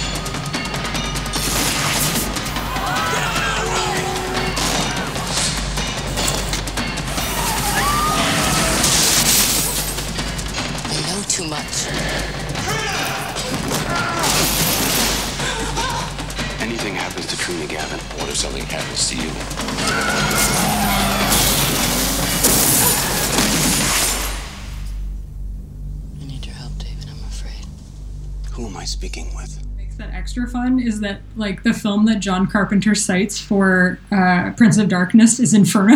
and he's like he's like I love how wacky it is and how like like it's hard to follow and like dreamlike and it's like yeah because Argento was like in the throes of disease. yeah that syphilis brain damn yeah. he definitely did not have syphilis. I can't remember what he had. He had some venereal disease. Um but anyway. Well, Secret speaking Baba movie. of venereal diseases Oh god. Oh no. oh no. Hmm. uh, all right. We are back and we are talking. Uh, we're Jade. talking freaking freaking baby Did you know that this is his favorite movie of his own? I depending, did know that. depending on when you ask him. this intro is going to be as crazy as this movie we're leaving it all in Okay, good. Yeah.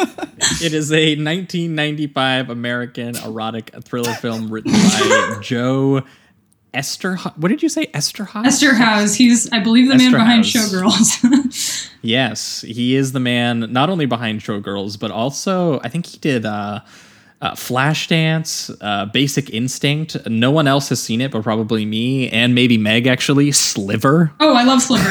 it's great. Billy Billy Baldwin spying on Sharon Stone and Yeah, using great. cameras in an apartment building. So this guy made a full career out of himself um, due to the wild success of Basic Instinct. Um, he even made sequels to Basic Instinct. He did all kinds of um, thrillers. I mean, he was kind of doing thrillers before that too. He did like a Jean Claude Van Damme one. He did um, the Music Box. I think is one of them that people talk about.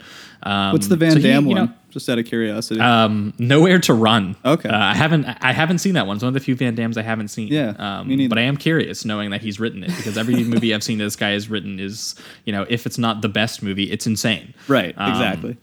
So I'm definitely curious. And this is directed, obviously, as as Meg has mentioned already, um, by William Friedkin, who is um, you know, he's one of our faves on the show. We've covered The Exorcist, we've covered Sorcerer, Cruising, Yeah, To Live and Die in LA, boy. and base and basically all of them were for me masterpieces. So I was Yeah. excited to learn that he went back to the realm of like eroticism and violence because I think Cruising is honestly one of his strongest films stealthily and that film has some incredible energy to it when Al Pacino goes undercover into the leather daddy scene in search of like a serial killer and he's kind of like almost awoken by it. There's some great humor when he goes up there as an undercover cop one night and they're all it, it's cop night so they're all dressed as cops and dancing.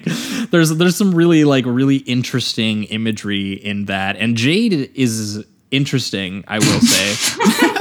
Because in comparison to disclosure uh, i mean kind sort of as meg was mentioning um, this is what if something as incoherent uh, was actually insanely directed by someone who has the kind of talent that could match someone like a De Palma figure. Because he Yeah. doesn't normally make these kinds of films, but this film, 100%, it is a lot more stylish. Um, Sure. And I mean, the way you can tell this film, like if you didn't tell me this was directed by William Friedkin and you like blocked out the credits, the moment any sort of car shenanigans would start, I'd be like, this is a Oh, William yeah. Friedkin movie. Oh yeah. Yeah. it was so funny because Like, it, it say what you will about. Jade, every single uh, car stunt is incredible. Oh, yeah. It is, insane. and, and it was so funny because I knew it right away. Where I wasn't sure how far he was going to go with it, but I was like, "There's a part sort of in the middle where like David Caruso's um, brake line gets cut, and he's like driving down the very historic." Um, street that they filmed the bullet car chase on. And he he can't hit the brakes and he's fly, his car is flying he's running into traffic and all of these things. And I went man okay so Friedkin got his car moment in he got his bullet reference in like that's gonna be it you know? Like he did you know there's not gonna be another full on Friedkin car chase in this film. And then there actually was and I was kind of like losing my shit and a it little bit. goes like for a while and it and it is just electric like it, it's insane how many s- stages it takes too like it goes to like four different phases of the chase yeah it's incredible Also, when I that um, girl whose name I can't remember, that woman, this the sex worker who is their lead, who then gets got, like when she gets hit by Yes. that car, it's like oh my god so like visceral and awful. like it's yeah really so there, well there done. is real Friedkin Yeah, a real- a real person made this and movie. You can tell that he directed this movie which is something that I Yeah. will give it credit for because I was watching disclosure and I literally watched it, like right before and I was like man I I kind of wish someone with like a sense of style had kind of made that film and yeah it might have made it ickier it might have made it more troubling but I feel like I would have been a little bit more interested in it um, rather than some of the flatness of it especially I- because of how long it is so when they said Friedkin 90 minutes I was like I, I don't care how incoherent it is fuck that whatever yeah Um, this thing's gonna go and this is going to be a perverse movie. It's going to be a violent movie, and it delivered for the most part. Yeah, I find it. I found it interesting though that there was kind of a similarity just to the way they filmed the intro scenes in, in both these movies, actually, which is they had the characters going. Uh, you, you could hear things going on in the background off screen. Um, but it was basically just giving you like a tour of the house. In in disclosure, it's just like kind of you know the boring suburban household while they're getting ready for school and all of that stuff. But in this one, you're actually hearing a murder as they're going through this really crazy mansion with like f- f- filled with uh, ancient artifacts and and things like that. And, and and it's also playing this kind of uh, Oh, it's the song. it's it's the mystical song from the um uh uh. It's the song from the dinosaur sequence in Fantasia. oh, Uh, Yeah, That's which is so how- specific. Yeah, Wow. sorry, that's, that's what it's from. I don't know the name of it, but like It's really cool. It's a super It's very song. ominous and and horror tinged and Yeah. Um, and there's like a You- mystique to it because it's got like the it, it's got similar scales to like what they do in like uh, Egyptian and Arabian music, um, and they eventually even uh, throw in some like vocals that have that same kind of thing with a lot of reverb and it's very atmospheric. Um, I loved the score on this in particular. That's James Horner, baby. Nice. Never misses. yeah, he's. do, do you know what? Do you know what? Well, do you know what's funny is so immediately we're like, man, the score is really cool in this movie. Do you want to know something really funny? And I think this also speaks to how boring kind of disclosure was when when it didn't have to be. Did an AI Ennio make Morricone. Disclosures? Ennio Morricone did the score for Disclosure, Yeah. and you wouldn't know it. No, there You was. would I not think know there it. was only one moment in Disclosure, and I honestly can't even totally recall it. Oh, I remember. It was. Uh, it had like some some really clicky drums and a nice bass line, but that's honestly it. And it's only at one moment in Disclosure. So yeah, Yeah, compared to this thing, it had nothing. Yeah. Well, and, and that's just it. It's fucking Ennio Morricone. Like Right, that, you right. would have you would have had to like How do you mess up like Ennio stop Morricone? him. You would have had to go Yeah. in while he was composing and be like, no, no, no, make something boring, please. Yeah, make something worse God." than what You dial it back. Yeah, like the, that that dude was still kicking out banger scores, you know, into the 2000s when he did Yeah. um uh, Mission to Mars. Uh, I think that was what that was called, the Brian De Palma space one that was kind of like Interstellar, like 10 years before Interstellar came out somehow. it was Brian De Palma like adapting a, a Disney park ride, uh, and it actually had like dudes exploding with blood in their suits and stuff. it was a different time. Um, but anyway, yes, right off the bat, watching this, you do have two openings where like you have this floating camera moving through a house, and you can. These are just. Um, this explicitly shows you what directing is. is is that this one? It has a tone to it. It has an atmosphere to it. There's this. It's very foggy on this beautiful house at night. It's filled with all this sort of like Eastern art decor and lavish gold surfaces and paintings and candlelight, and then photos of whoever owns this house with powerful people like uh, Ronald Reagan and Nixon. And the camera's floating around through this water, through all these fancy corridors until it reaches this eyes wide shut fucking mask. Right. And naked paintings, and we hear some shouting and eventual stabbing and screaming. And, you know, so we, we, we can kind of pick up from context clues that we have overheard the bloody, brutal murder of a very powerful person. Yeah, and they also have this awesome shot at the very end where uh, blood starts to pour out from under this incredibly Yes. fancy looking painting. Um, and I also Yeah, the, like the that- art literally bleeding is Yeah. like definitely a more evocative shot than basically anything Levinson could conceive of. Yeah, yeah, definitely. Um, What do you also- mean? and there's also like the way they use that mass shot is cool because they just have the camera go up the stairs um, initially in the opening, and then when Caruso comes to investigate the scene, they they they do that exact same mask shot, but it's him going up to the murder scene, and I just thought that that was kind of a cool little connection that they do there with the filmmaking. And, and in this film, we're introduced David Caruso. He is the assistant DA of uh, San Francisco. And uh, he is he is hanging out at what looks like uh, one of these eyes wide shut parties, um, and and he spots uh, Lindo uh, Linda Fiorentino. I believe is her name. I can't remember. Yes, and she is and she is playing a woman named Katrina Gavin, and she is dancing with her husband, who is uh, Chazz Palminteri, and he's playing her husband Matt.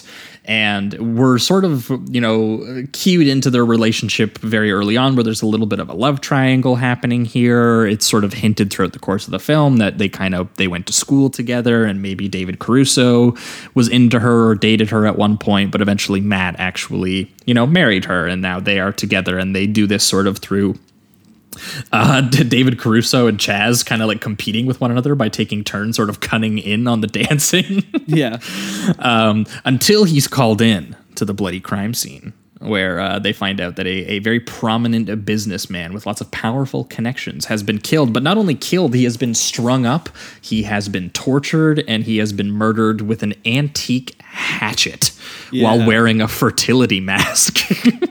and they show the body too, and it's it is really It's gruesome. up. Yeah, it's it, they show like he's basically nude, so the entire body is just cut up from head to toe, and he's like chained or or pinned down with straps to the wall. So yeah, it's it's Yeah, and there, there's like really crazy editing where there's it switches between like these close-ups of Caruso with then like these Dutch angles of various objects uh, covered in blood in the room, and then these flash cuts and these steady cam maneuvers over the various sort of like the murder weapon and you know the the, the sort of partially cut up body and everything like that. And uh, he's like, man, we have walked in on someone who really fucking wanted to kill this guy. um, and it triggers, you know, a, a, a pretty from there, you know, uh, I won't say conventional, but it, it this is this has a very different kind of structure to it, where it's kind of less. I mean, it is a thriller, and it does have some eroticism to it, Yeah. but this structurally plays more as kind of like a like a more like neo noir mystery kind of film, you right which which is like the grandparent of of the erotic thriller in my opinion like they Mm-hmm. are Yeah. they are there is some sort of you know a bloodline there for sure but i do agree that jade uh, has erotic moments but i don't think tries to wade as deeply into the water as others including disclosure No, I mean- to, to even though disclosure is ultimately unsuccessful yeah, well, because I, w- I was I was gonna say like it, it gets to some of its most complicated moments like. Uh, you know, kind of like right at the end, and then it just kind of ends. Whereas, like disclosure, the way that it's written, it gets to its really, you know, uh, intense moment half an hour in and yes it kind of undermines it but like a, a vast majority of the movie is you know the actual like you know when you think erotic thriller for me i do kind of you know think of things sort of more because you know basic instinct obviously has that mystery element and has that noir kind of element to it um as as well but what was interesting to me was that that this is just so obviously more of like a procedural yeah this is like this more of a actually is about the investigation. It is about partially the cops and the csi team and like you know like it's just it's, it's a little bit um it, it leans even more than uh giallo does into the actual sort of investigation. Even though you know i still find it um effective. It's it's very sleazy and dark and it, it does have some you know uh some convoluted yes but lurid elements thrown into it that's supposed to give it that kind of uh, violent sort of sexy edge that it wants to have including like sex pest dens and like hidden Oh, camera sorry, shows I think you and- mean a fuck house. a fuck house What's yes the line? Cristal Beluga, Wolfgang Puck. Wolfgang It's a Puck. fuck house. That's a Eszterhas. A 10 out of 10. that would have been the moment in csi miami where you put the glasses on Yeah. like when you finished that if, if he was allowed to swear yeah. um so it definitely throws in again like these lurid elements into it but i was definitely going moving from disclosure to this i was like man, this is this really is like a kind of a cop movie um more more so than i than i expected even though david caruso isn't playing a cop like he's playing the assistant DA. Yeah, I- there was some yeah. there- th- that's where it gets ridiculous where like david caruso is in like a to live and die in la like cop movie car chase sequence but like he's the assistant da so you're yeah, kind and of like I think it's he's not really that implied character like because he has this personal connection to Jade, that's why he's involved. But like he's pretty in the weeds from the get go, and it's not really clear like what the parameters of his job are. Um, Yeah. But I don't think Eszterhas cares. like, no, no. But uh, yeah, so a, a lot of this becomes uh, after he sees this crime scene uh, of him just kind of tugging at at, at threads of, of of power. It turns into sort of a cop conspiracy film where he's kind of uh, looking into you know how this guy got murdered, and it turns out there is sort of this web of um, real Epstein shit. Oh yeah, that'd be a great way to describe it. Definitely. Yeah that's that's how i'm going to describe it which is uh, you know he they, they go into the guy who died uh, safe and again it's already been confirmed he's this very powerful man who's involved in in in politics and he has photos of the governor having sex with sex workers uh, in, in in various different positions, and they were curious if you know did he have these because he was blackmailing the governor. It leads to a bunch of you know sort of uh, different moments that he's investigating, but then he finds out you know that uh, the governor uh, the governor didn't know. You know he so he he couldn't have been the killer. I did like in the moments with the governor getting to see that his assistant was a very young Holt uh, McCallany from uh, Mindhunter uh, and Blackhat, and I was like, man, I love this guy. I love seeing this guy every time he shows up in a movie. He's got a great face. Yeah. Um, and and he has a surprisingly bigger role than I expected him to have. because uh, because at first they introduced him as the guy who uh, is just the governor's assistant. Uh, he not only knows where the bodies are buried, but he probably buried them. I think is what the governor says. Um, but yeah, so they they, they found the gov- the governor in these compromising photos, and they think he might have killed uh, this. What's this guy's name? I remember him thinking he had kind of a stupid name. This rich guy, just so I can't keep calling him the Oh. rich guy. Uh, I'm sure he was just Kyle- a rich guy in the script. No, he was. yeah, he was. He, he was. He was Kyle, which was a. I don't know if that's like an old rich guy name that I would have went for in the script, but it works for now. So, just Eszterhas being like, "What's the richest name I can think of?" Kyle. Kyle. Maybe he named him for Kyle MacLachlan for his uh, what he provided to showgirls. Yes. um, but on on his uh, on Caruso's here's little mission, and I, I should mention it. Kind of nice seeing Caruso. He didn't get to do a big movie career. He was a big TV guy. What was that show that he was on in the nineties? It's like uh, Miami something or some cop show or NYPD. Let me see.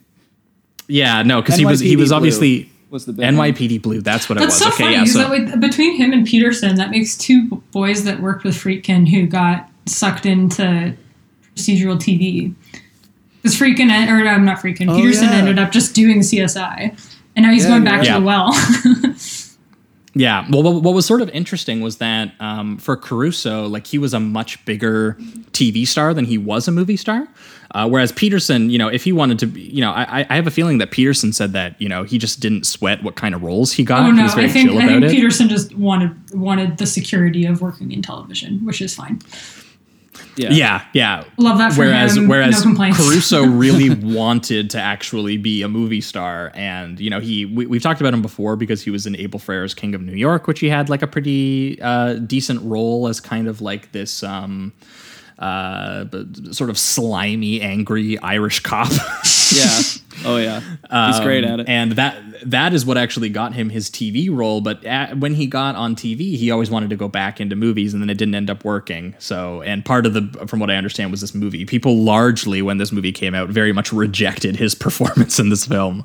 Um, which going into it knowing that, I was kind of surprised because I didn't think he was that bad. I mean, I didn't I think he was like think he's amazing bad. or anything. Yeah. Um, I mean, yeah, it's, it's nothing like uh, show stopping, but I don't think he's bad by any means. I think he really adds a good energy, especially to like the more action sequences, like the chase sequence, stuff like that. And he, he is good at just playing kind of a dickish cop. He just has the face and voice for it. So, yeah, I, I liked him in this. Yeah, I didn't. I, I didn't hate him, even though again, once again, he's not even actually playing a cop, which is the funniest yeah, part of the yeah. movie for me. Right. Um, Might and, as well and, be. and also, it was funny to imagine the version of this movie that almost existed, which was supposed to be Warren Beatty and Sharon yeah, Stone. I know That'd be wild. Yeah. that would be wild. In another in another dimension, that movie exists. I've also heard that there's like 12 minutes that we I, I don't know what like if the version that you guys watched was the VHS thing that they did somehow if you guys got a rip No, from it it's but it, it's hard to find. yeah that's what I've heard but apparently there's like 12 minutes that are missing from it and it's I don't know if it's all just erotic and and violent stuff but it might help flesh out some of the more character moments that they don't really seem to do in this version. I, I found, for instance, uh, uh, Katrina's or Jade's um, character to be a little bit undercooked for what I think they were going for, and I was intrigued by her character, and I kind of liked, in a sense, what they do. There's some pro- some problems, of course, but um, I just found that by the end of it, when they were kind of doing this like dual uh, psyche thing, it, it- they didn't flesh that out enough for me to really latch on to it. I, I, I was just a little surprised that they they they posit her as kind of like the femme fatale presence in the film, but then Right. they leave it a mystery for so long, like whether she was involved in some way or whether she did it or not. And so it was surprisingly she doesn't get even as much moments as like Demi Moore gets to be like powerful and to you know like you know be the sort Well- of commanding presence on the screen. I was just surprised they didn't give her uh, kind of more moments like that, Well, even though I didn't I didn't mind her. The thing is, though, is that her I, she kind of has the opposite with her character because isn't she kind of going from a powerful position to these men that are putting her in a less powerful position, and she's kind of enjoying that. At least the the Jade side of her, or whatever they want to say.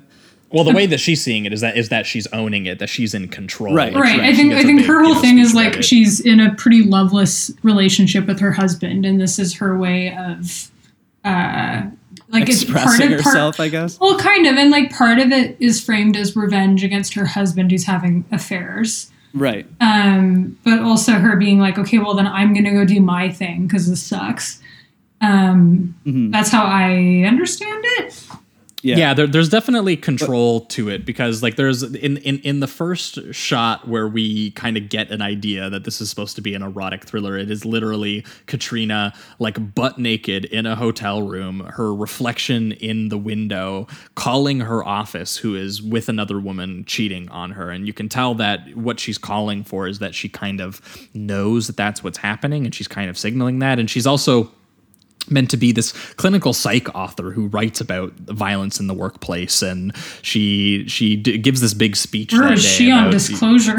We needed her. Where was she? That's right. And, and, and she gives this big speech about telling the difference between you know someone in the office who's having you know a bad day and having a you know just has a bad temper versus you know someone you know actually having aggressive impulses and really trying to destroy something or someone and becoming a slave to their urges and they bring the line up like 50 million times in the movie where she's like um, th- these people can have a dissociative hysteria that blinds them from the darkness within themselves and she's See, that's where I think it doesn't like. Isn't that the lack of control? though? Because she's constantly like, I'm blindly going into this because it's a deep urge that I have, but I can't actually express it because I'm ashamed of it or something like that. I don't think the film gets I don't. far. I, far I don't even. I don't even think the movie has thought it through as much as Well, you're say thinking. this. Yeah, I- well, yeah. Granted, this is an incoherent film. I, I will say that, but I'm just. I mean, I'm Mm-hmm. trying to flesh something out here. You're trying to. You're doing spec for Jade too. That's right.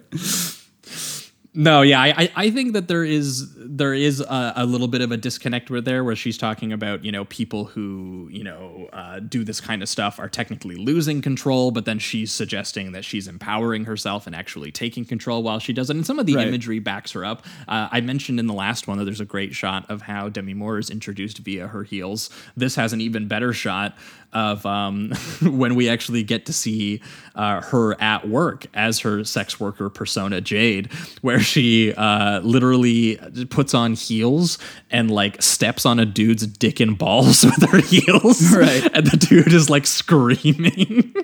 well, I think like all of her her uh, pontificating about um, dissociation and stuff. I think it's all just red herring. Laziness on Eszterhas's part of being like, eh? like I don't actually think there's anything there with respect to her. Like I don't think for her there's any kind of dissociation. I think I think Yeah, I don't think so. I I don't. think I, it's I didn't a- read a that Karen, anyway in, yeah. in the scenes that they actually shoot of her. For me, But there is the a- only way. There is a moment though where she's having sex with the one of the powerful men. I, I don't know if they even named this particular guy, and it's even got a r- wild shot where she's got like pantyhose over her head and uh, She can't breathe, and yeah. can't breathe, and then she f- like kind of freaks out on him. Um, isn't that kind of? I thought that that was kind of a signifier of her losing that control and then f- freaking out in some capacity. maybe I, I just I, I, I truly all- think that you're doing work Eszterhas didn't. That's all. Oh, okay.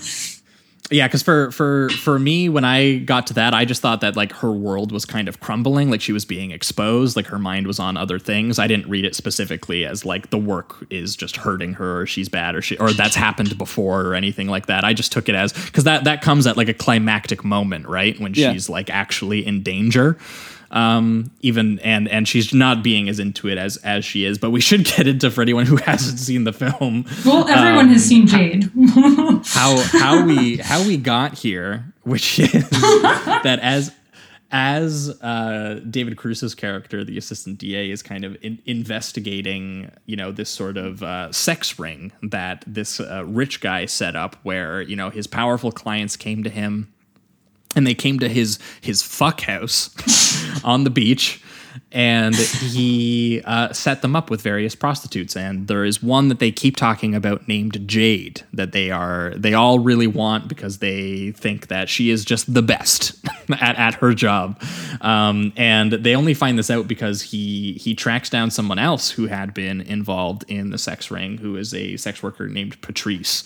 And there is kind of like a funny little like China, Chinatown uh, like foot chase to go and like tackle her and bring her in and everything like that. Um, and the sequence where they actually go to the fuck house is like really funny, where they're, they're just like opening drawers and there's just various sex toys and butt plugs and massage oil and drugs everywhere. Beluga Uh, with, with, with hidden cameras in it. Uh, even the, the, the detective at one point even makes like a, a, a harassment comment to one of the female investigators, saying like, "Man, these toys, you know, all this this this place makes me think of you, you know." Like, and I was like, "What the fuck?" I did like her reply though, where she calls she, she says to shove it up his ass because he's the perfect asshole or something like that. Yeah. Just some Um, ridiculous erotic thriller dialogue. Yeah, but they, they eventually track down this this uh, sex worker named Patrice, and I did like the Chinatown like alley foot chase where they're like literally on like fire escapes and they're like running through theater performances. I thought this was like uh, Lady from Shanghai or something for a second when they uh, when they're doing the chases near the end, um, and they end up capturing her and kind of beating her. And uh, there's a cut to like her uh, being held and like a, a cop doing target practice Like in the next room. over. Yes. yeah, which I thought was like just again a, a very uh, evocative. Uh, like formal choice, but like one that is nonsense, which I think kind of describes That's this movie. Jade in a nutshell. Where it's like Yeah. Friedkin made choices, Eszterhas made choices. To what end? Who's to say? but choices were made. yeah, like it's it's it's just ridiculous and doesn't make sense. But for me, I was having kind of like more fun with these kinds of moments because they were just kind of weird and also you know at least they were stylish as well. Um, but yeah, no no attorney is going to take her case because her case involves threatening you know the most powerful people in all of San Francisco. um, so she confesses that she was you know she was part of the sex ring for all these powerful people and she didn't know any of them and they didn't really know her and they all wanted this girl named uh, uh, Jade. And after he leaves that interrogation, that's like the bit I was mentioning before where they cut his brake line and they do this huge sort of like he's traveling down on this street where they filmed the Bullitt car chase and because Friedkin literally can't stop himself. He just loves the car chases. And for for whatever reason, my brain went, okay, that was Friedkin getting the car chase thing out of his system because this is like a smaller, more kind of like intimate thriller. You know, he can't go like French Connection mode. He can't go to live and die in LA mode. It's just this movie, you know, in terms of its premise, it's just not that big. You underestimated Uh, him. I underestimated him, which I was I was happy. I was happy to underestimate him because as the movie kind of progresses, it gets like very very um, crazy because he finds out that um, Katrina has been seen in these sex ring circles. She's not exactly sure how you know how she connects to it, and also that her fingerprints were on the hatchet.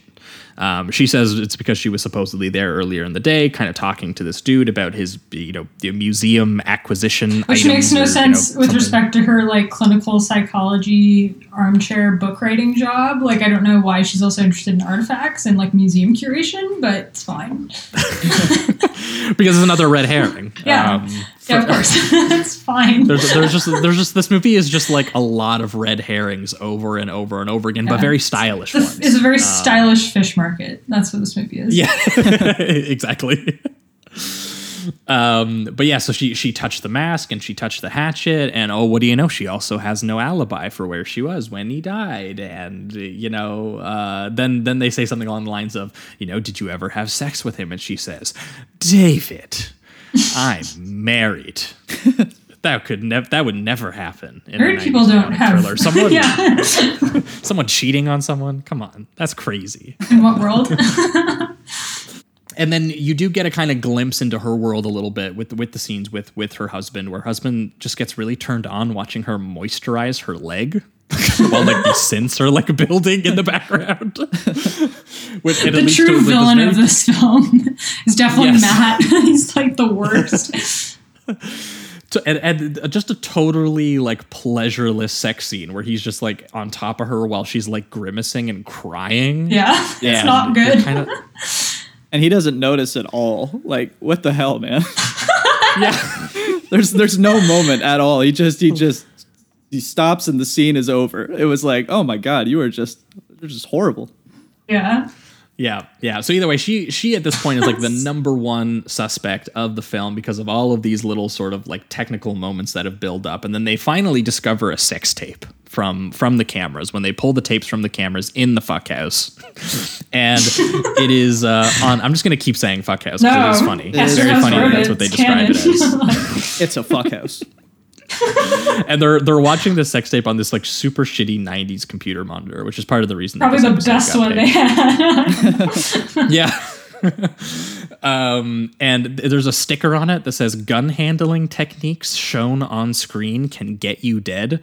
And I, I honestly was distracted. I had to watch this scene again because I was trying to figure out what that sticker meant. Still don't know. Yeah, and they're and they're they're watching this sex tape, and the, the the men are all being like, "Oh man, this is a sweet sex tape." Um, they're like, "Boy, it's a wonderful country, isn't it?" As one of them says, even though they know that this was like used for like rich men to have sex with like underage prostitutes. They literally say that like in the text, and these cops are still getting like all horny, horny for the tape. and and then we also get the big wait. The, the face is close enough to the screen. Freeze. Early CSI Enhance. right here. Yeah. Yeah.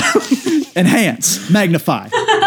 Magnify. And what do you know? It is Katrina's face on the sex tape, and they go, Oh man, we fucking got her. We've got her. Now we just need someone to confirm because Patrice had mentioned Jade and said that she might have actually run into her once, but she's not sure.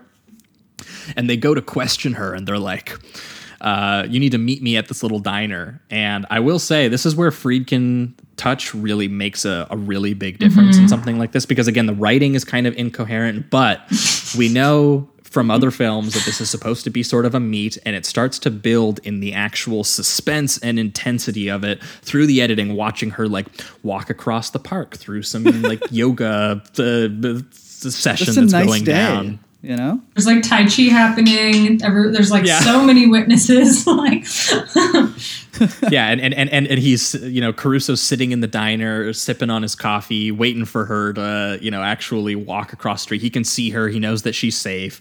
But then we get these sort of POV shots from inside a black car that are kind of seeing her as she's walking across, and you're like, what's going to happen here? This is this, this is just ominous tension, is all. You know, Yeah, No- maybe a nothing drive-by. crazy is actually going to happen here. yeah, and no, she just gets fucking nailed by the car and, And you see launched. it. I Yeah. she gets launched s- and, then driven over. like it's awful. and yeah, the It's car the car 180s gross. and then runs directly over her body again, and we get to see it on screen. The dummy flatten. and like it's a pretty good looking dummy. Like it is far Yes. like it, it definitely like is pretty convincing and not as the dumb as it one. sounds to be described. But like it's very upsetting to watch. Yeah, es- It is. especially It's the really first one graphic. because the like she's just standing there. Whatever they use, I don't know if it was a stunt double on wires or an actual mannequin or something like that, but the body just flies, and not only does it uh, hit the street, but it hits a, a window of a car that's parked, and it breaks, and then she falls down. Like it's a huge hit, and then they do the. Uh, they, they the car it's kind of like the POV of the car as it gets closer to her face and then Yeah. it cuts to the dummy thing. And it's just like the amount of detail that Friedkin includes in this hit and run is unbelievable. And it's just so like I was shocked. My mouth just went wide open. You know, yeah, hands it was covered. definitely between the two films. It was the moment where I went, "What the hell? Yeah. Like that's not supposed to happen." And then it kicks Um, this awesome chase scene into into gear, and uh, yeah, and, it's and he- amazing. and he does another full like ten minute long car chase. I couldn't Yep. believe it. I was In like, a 90 minute is not movie. There's four Yeah. different locations on this thing. It's like first they do the uh, the the streets where it's just kind of like the over the hill again. They go back over those same hills where the cars are just like be- be- be- launching themselves. because he gets to do he gets to do the actual Bullitt sequence where you get to see the parts of the cars because he couldn't stop himself. He was like, I did I I went down the Bullitt street, but I didn't get to do the part where they like you know they actually like get air for like five seconds they because they're driving so fast. traffic. Yeah, he was like, I didn't get to do that, so now I have to do another scene just so I can do that part. But then, yeah, you're right. It, like, you know, they briefly there's like an off-roading on like a grassy knoll part, and then they get stuck in traffic, and In there's the this really tense part where. Where Caruso's like getting out of the car and trying to like see, you know, eh, where the guy is going to turn because, you know, there's so much traffic ahead and to the side of them, which makes them drive through a literal Chinatown parade where there's Yeah. like POV shots of them like running people over and like leaving bloody bodies in the street. and, and some of the like and the people that are surrounding them as they're trying to get in between people they start kicking and punching the car so you get pov shots of inside the car and people just trying to stop it um, you get like because they have those I hope those people are okay. Yeah, because we real. know that Friedkin films this. No, stuff he guerrilla learned his lesson. He like he Did he? Yeah, no, no. When you like listen to him describe the chase scene for To Live and Die in LA, he's like, I know what a permit is now, and I take safety very seriously.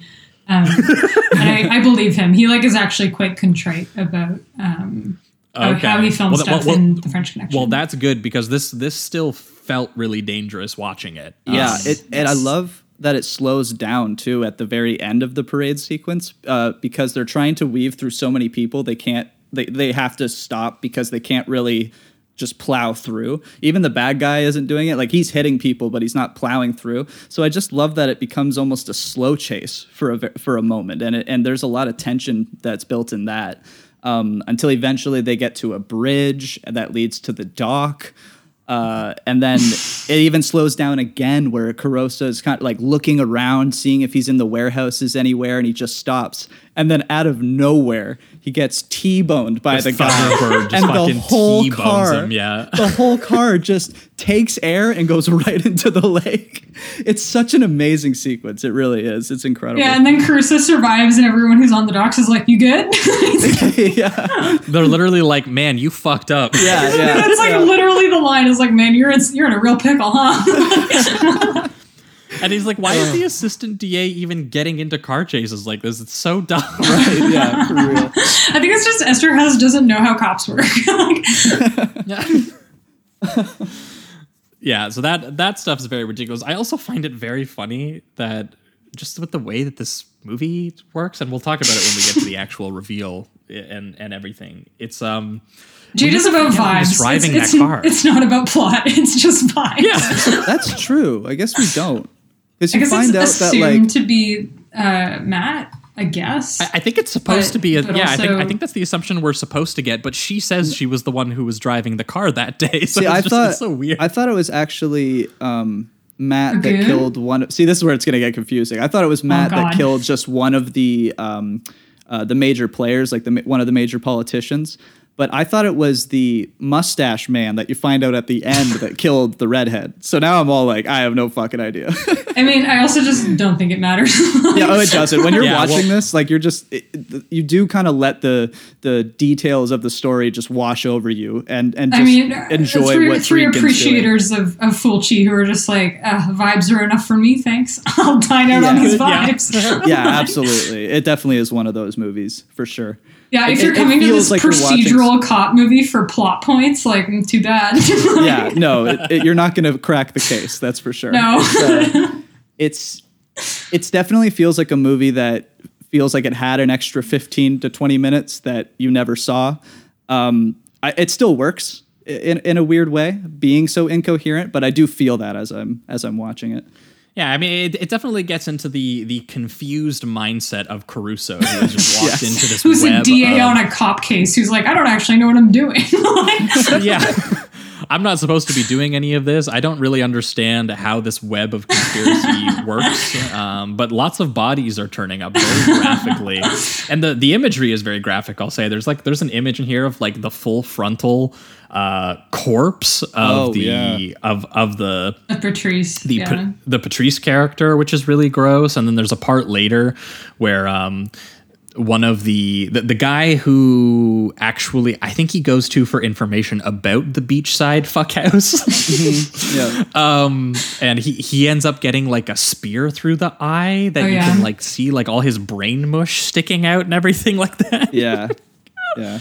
Which is uh wh- wh- which is really gross. And you know this is while he's like you know literally showing Matt and Katrina you know they're, they're they're showing everything. They were like, look, we've got her prints on the weapon, on the murder weapon. She has no alibi. We've got the tape that says that she was part of this underground sex ring. She was driving the Thunderbird that murdered Patrice on the day. like everything is stacking up against her, which is when I started to get confused because um, mostly because I, I know that these movies operate on the red herring thing. So I was going, man, they have really stacked this against her. How is she going to get out of this? right, right. The yeah. answer is uh, we don't care. That's all. I, I, I thought I thought someone was like framing her or something at a certain point. I was like, what's going on? Um, and uh, yeah, they they show her the tape of her in like the dominatrix outfit, like having sex and being like, I think that uh, she had an uncontrollable urge coupled with hysterical blindness uh, based on this tape that I can see. Um, and then eventually, at that point, I think that's when they make him recuse himself. Like they didn't make him recuse himself the entire time until they go, okay, look, the two people we're investigating are your childhood friends. yeah. Um, so you need you need to leave, which is then followed by a scene where like Katrina tries to like seduce him. Um, to to kind of get get his help and she she makes her big speech where she kind of you know she gets to, to play with the red herring a little bit and to be like you know I actually I did lie. I was involved in the sex work but it was like consensual. Like I, I wanted to be there. I lost track of how many men but it was just because I liked it and I was in control. And you know, she thought it was a, a fun, safe way to exert her sexual power uh, working for Jeffrey Epstein, essentially. Uh, she was like, that, that that just seemed like a really great place to express myself and, I'm just an and artist. get away. F- yeah, and get away from my husband. Um, and then she tries to have sex with him, uh, but something's changed. And he goes, uh, "Everything's changed. You're a murderer." And she's so offended that she's so offended that she would that he would think that uh, she murdered someone with all of the overt evidence stacking against her. And she just cries and slaps him, and then runs away. And uh, that's when she finds the. Uh, that's when they find the body and they go, okay, well, she couldn't have killed this guy because she was trying to seduce David Caruso. So it doesn't make sense. She couldn't have taken that body out. And that's also when she does the gets the montage of her trying to go back to her sex work and it not it not uh, appealing as much anymore, which I, I I do think is not her sort of like regretting the entire. Thing. I think it's just but, like- got in her head or something. yeah, I I, I th- I think it's literally that she's just like, wow, I I do this, and because I do this, Caruso thinks that I'm like a you know this violent murderer now, and I think Right. that that kind of uh, you know fucks with her head a little bit. Um, do you do the images are creepy though, the way that Friedkin shoots them with the you know with her with the heel on, stepping on the dude's dick. Yeah, it's the music and uh, her, her not being able to breathe with like the pantyhose like on her head and everything like that and you know she ends up basically beating the guy to get her get him off of her and everything like that her uh, her her liberation has definitely been ruined by Caruso uh, a little bit in that moment but now he goes wait she didn't kill this guy, so maybe she's going to be killed next. Now she's in danger, and this is where the movie got like a little fast for me, where I was kind of like, Oh, yeah. I was I was kind of expecting either an additional half hour of a climax. It reminded me, I don't know if it did to you, uh, Jamie. It reminded me a little bit of the same issue I had with uh, Larry Cohen's Perfect Strangers, which we recently did on the show. oh, on, that is a the good show pull. Yes. I agree. because because the the entire mystery of that and not even really that mystery it's kind of done with dramatic irony rather than mystery uh, in that film where you kind of know this relationship that's been developing between those two characters which is you know that he he is you know has to kill her son because her son saw him commit a murder. And we kind of spent a good portion of that being like oh wait she never finds out that he's the guy who's threatening her safety until like the very end. Uh, two or three minutes until the credits hit. Yeah, yeah. and, and so you you don't get to see the characters on screen wrestle with the complicated sort of implications of where the story goes. Right. And I felt the same thing kind of here, even though it was again it was kind of stylishly rendered, where you get kind of like this sort of the blue lighting and the silhouetted killer and all that. Yeah, I, I liked that. It was it was very sort of like '90s music video styled Right. shootout and it like struggle in me- a dirty attic. It reminded me of kind of like Tony Scott, where he would use that blue lighting and Yeah. hunger and stuff like that. Yeah, it was cool. It, it, it's it's it does feel a little left field, but it, it's it's effective, and I still enjoyed it. Yeah, ju- ju- just like the black glove giallo thing of rummaging through all of the papers and the moonlit Yeah. windy curtains and the, the floating Dutch angle tracking shots of her and like mansion. All, all you can hear is her healed footsteps walking through and there's like a huge close up on her eyes as the phone rings and like like you know he is successfully really building tension you're just kind of like the Why? detail for why this tension exists Every is compliment just like being paid sketchy towards this film feels like a dig against disclosure. I well, I, I will say one is very stylish and one is is very not stylish, and Yeah, I, I think that that was like- something that yeah, no, uh, exactly. com- comes into the equation. Um, but they, I, I, I am still saying though, definitely though, you are wondering at a certain point, like about why this is as suspenseful as it is. I mean, you know that she's in danger, but you don't Right. know exactly how or why. Like none of the No, you're missing a She's still the number one pieces of the suspect of the, film. for Like it doesn't, Well, it doesn't quite. This make is funny. sense. The guy that ends up being the one, at least one of them, I guess, the killer with the mustache, one of the cops. He actually he's- yeah. is on record. Uh, I just read it on the wiki, but he's on record saying, "I had no idea that I was the bad guy until we did the reading, and and it all came to like came into place after that." So he he felt like he had no fucking clue what he was doing until he started ki- trying to kill her. So it, it's yeah, it's it's a it was apparent to even some of the actors on the on the film. So Yeah, because it, en- it ends up being like one of the dirty cops, and then also Holt's character, who is playing the governor's assistant, Right. and they're it's it's sort of unclear whether exactly they are there for the same reasons. Because Holt is obviously there to just find the camera negatives of the Just like a compromising meeting of the goons. Like all the goons show up from their various All the goons Right, just get together one night and they're like, "We're gonna fucking kill this woman." They do the like Spider-Man pointing meme, and then they're like, okay, same objective. yeah so the, the scene is, is is quite stylish and suspenseful but then it just kind of you know it has they have the sort of you know the shootout moment they have the kind of fight and the struggle moment and none of it is quite as like thrilling and nasty as like william Petersen getting shotgunned in the face as like to live and die in la like I, I, I. I could start to, i could start to see where the missing footage might have been when we hit this sequence because Mm-hmm. i felt like there was so many characters who hit here that had to have been trimmed in the edit at some point to like you know you don't like the only hint that we have of any of this is the mustache detective and Holt like meeting outside at one point and he's like I'm on to you I see I see you meeting with the governor's assistant and like that's the only hint in the entire movie that any of this and you still don't exactly know why the mustached guy was yeah, involved or I don't know or- his motivation really. Besides, like I don't know, he's into that. I have no idea.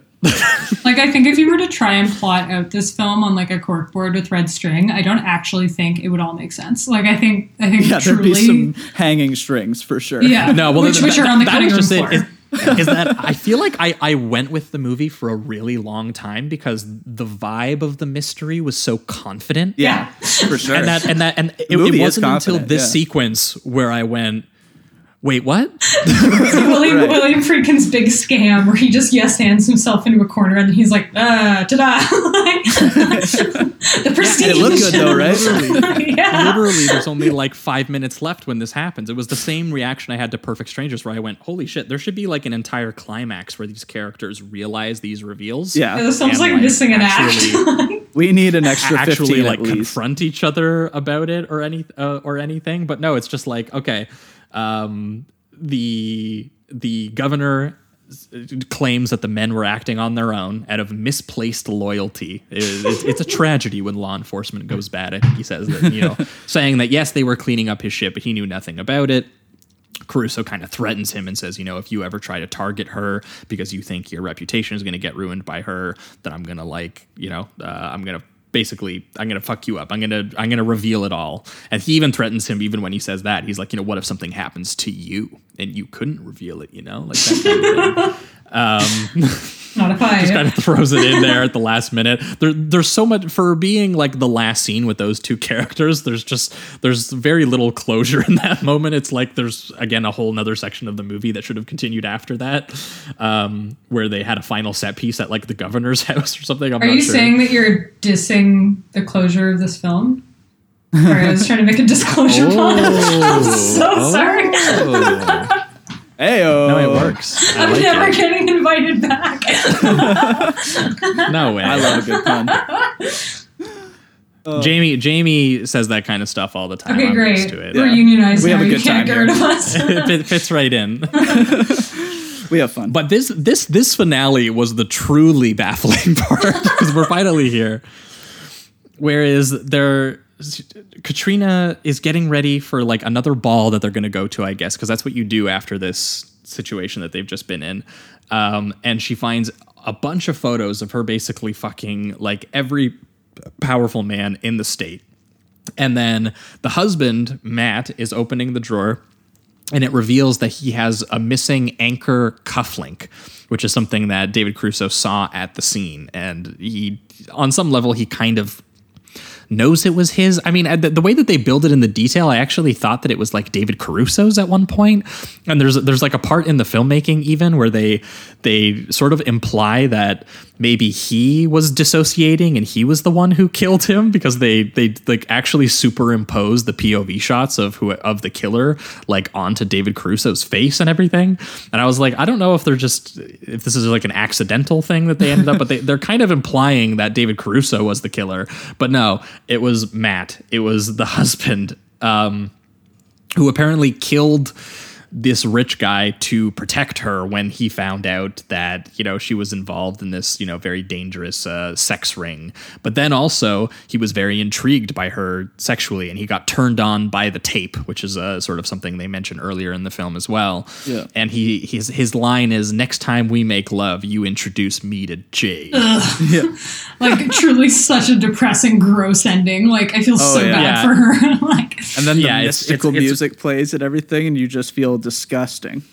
yeah, mission accomplished. Thank you, Mr. Friedkin. Yeah. Yeah, and I and, and and and my only response to go was, man, like that feels like the climactic reveal that then there's a set piece after where Caruso and Yeah. Katrina have to deal with this big betrayal and they have to, you know, and but no, it's just it is a very downbeat ending um where you know this this second personality that she's formed of liberation from being you know uh, as a result of her husband and to to kind of leave him in a way is now being controlled by her own violent husband. And you know it's it's, it's a very dark thought and the ending you know, it, it might have worked in a movie where it felt like it was building to that ending, but it doesn't feel like it's building to that ending. It feels like it honestly just comes out of nowhere. There's not Yep. enough Um, between her and Matt, I find, for that to work as well as it should. Yeah. Mm-hmm. Um, it does remind me though of a funny scene where it, I don't think it's supposed to be funny. It actually is the same scene where the girl's being interrogated and he's doing the, the target practice in the other room. But David comes Mm-hmm. in and it's the redhead describing like how the men thought of Jade, and she's saying just stuff like uh, she she'd do things that no other woman would do. Uh, and then like the music is playing and David Caruso's kind of intrigued and interested. And I just thought it was funny that they don't. I guess they do do one shot where uh, she like crushes a guy's balls or whatever. But uh, like uh, until the very end, you don't see anything beyond like doggy style. And I just thought that that was kind of funny that they. It's the craziest thing Joe Eszterhas can think of. That's what I mean. Yeah, like she she was like she'll do things no one else will do, and then it's just like another position. I just thought that that was very funny.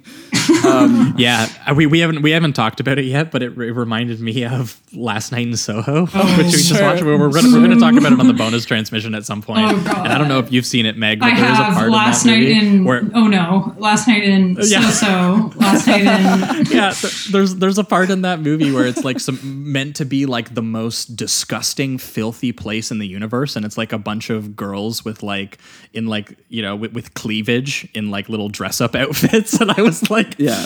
this is it's very funny that this is what Edgar Wright views as like uh, Totally you know, his sort of- perverse. hi- yeah, his his sex pest dungeon is like a woman doing like a like a, a very soft core striptease show Yeah, Um, but yeah, I, I got the same vibe out of this, where like it, it really doesn't go to that you know extreme that you know uh, uh, once again a De Palma or Verheer, Verhoeven would have gone to. Even though Friedkin does have the style to back it up, it's just again you can only style this material to a certain point Right. where you know it, it actually is is effective because he definitely makes it more effective than it should be which is Yeah. why you know maybe as we pivot to reductive rating round this one i did prefer to disclosure but honestly too.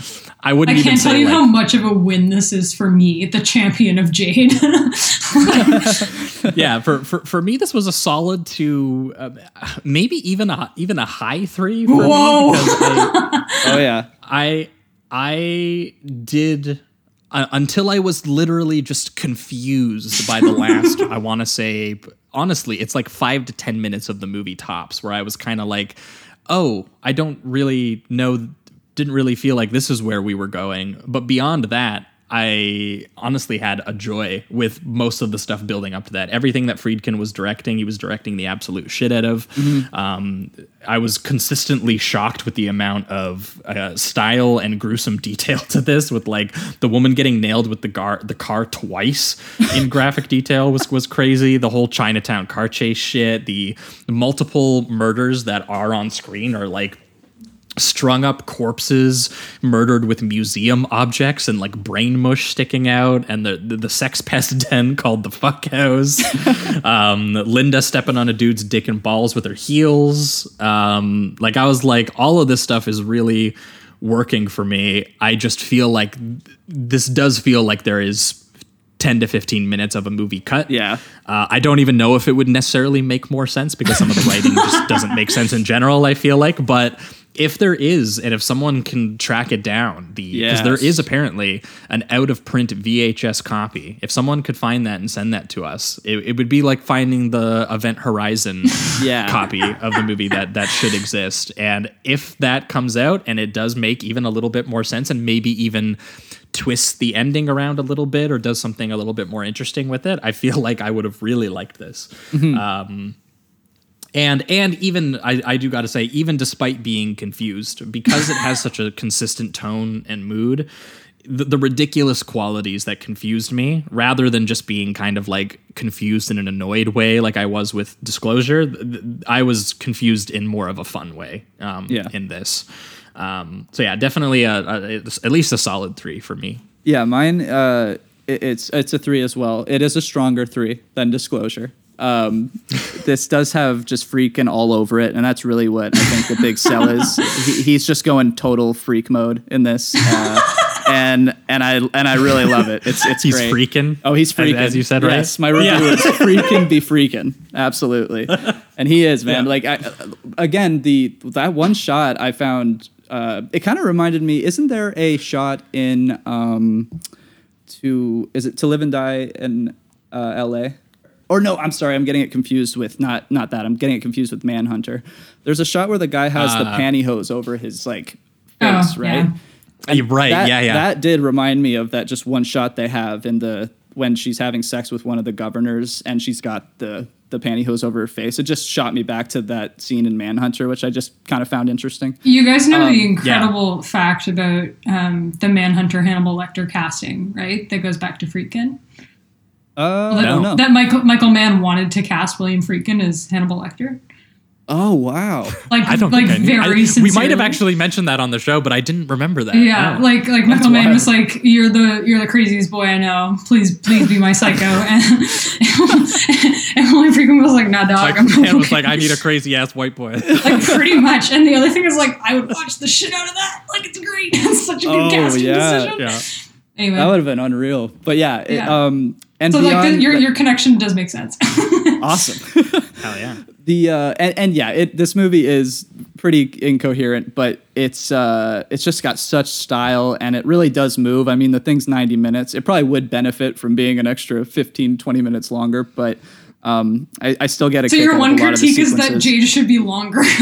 yeah yeah for real Yes. i want i want it to be fleshed out even more um i Yeah, do we, think we, want, we want that extra 15 minutes that push the extremity a little bit Right. and maybe clean up that finale a little bit with, without getting to the reveals so quickly. Yeah. If that exists, this would be a great movie. Yeah, I really, I just wanted more, like, especially with that ending. I think uh, fleshing out Matt and Katrina's relationship definitely would have been something to do, so that ending works a little better.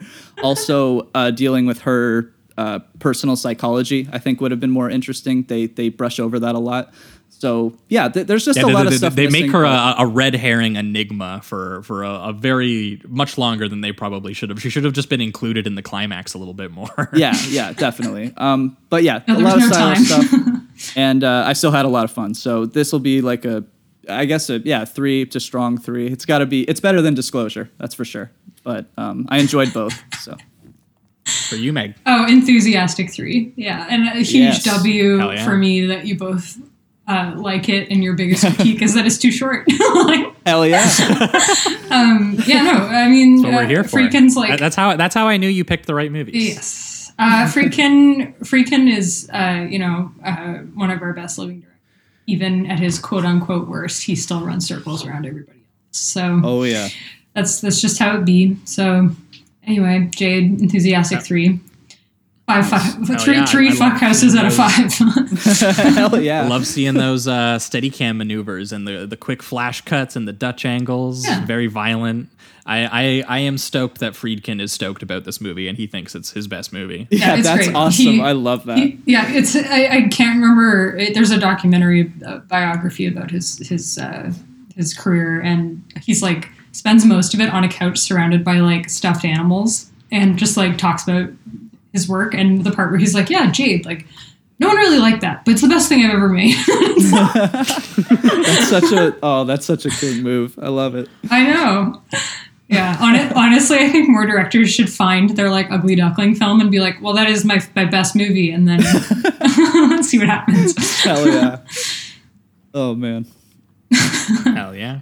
All right. Well, I think that that will wrap it up for this week's episode. That was Disclosure from 1994 and Jade from 1995. Thanks so much, Meg, for joining us and for bringing these films. I can tell you had a blast Oh, thank you. making us watch these. Yeah, no, it um uh I am sorry, but also I'm not sorry.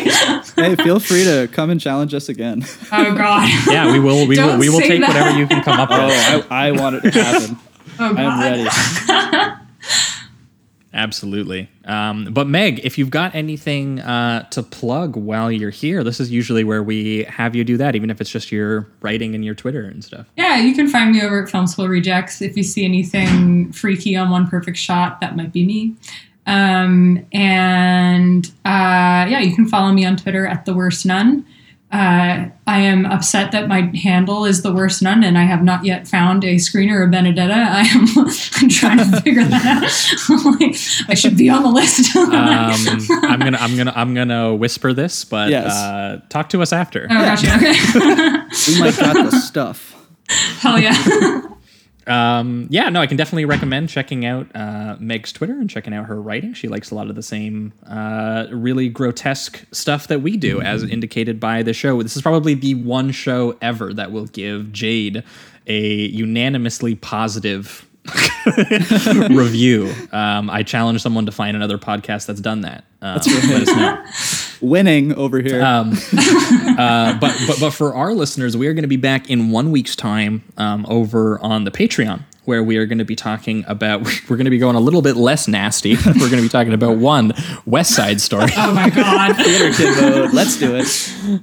Yeah, we're going to talk about West Side Story in, in tandem with, uh, I believe, the release of, of Steven Spielberg's remake that's coming out. But mostly, honestly, we're doing this episode because I really want to pair it with a movie I watched early on during the pandemic, doing my uh, Abel Ferrara watch, uh, China Girl. Yeah. which is a, a really cool, underrated Abel Ferrara film that I don't see very many people talk about. And it is literally Ferrara basically taking the exact plot of West Side Story. Um, and instead of making it a musical, he just made it into like a 90 minute sort of gangster crime family Romeo and Juliet type situation in Chinatown. And I'm sure it's sad Um, as fuck knowing Abel Ferrara. yes, and it and it it, it connected uh, very well actually to Jade because it also has David Caruso hanging around Yes. in Chinatown in an '80s crime flick. We're gonna Um, fight for Caruso on this show. Perfect show. segue. We're gonna pull him and Petersen out of TV retirement. yes. So that's what we're going to be talking about uh, next week in the bonus episode, and then the week after uh, for the main feed, we're going to be talking about one a movie called The Sentinel, directed by Michael Winner. Yeah, it a slaps. film I love that uh. Okay, well that's good to know because I, I haven't seen that one. All I know is that it's Michael Winner trying to do some sort of like possible Polanski style film. Interesting. Um, so I'll be curious. And then the other film is The Changeling, Oh, Which sick. one?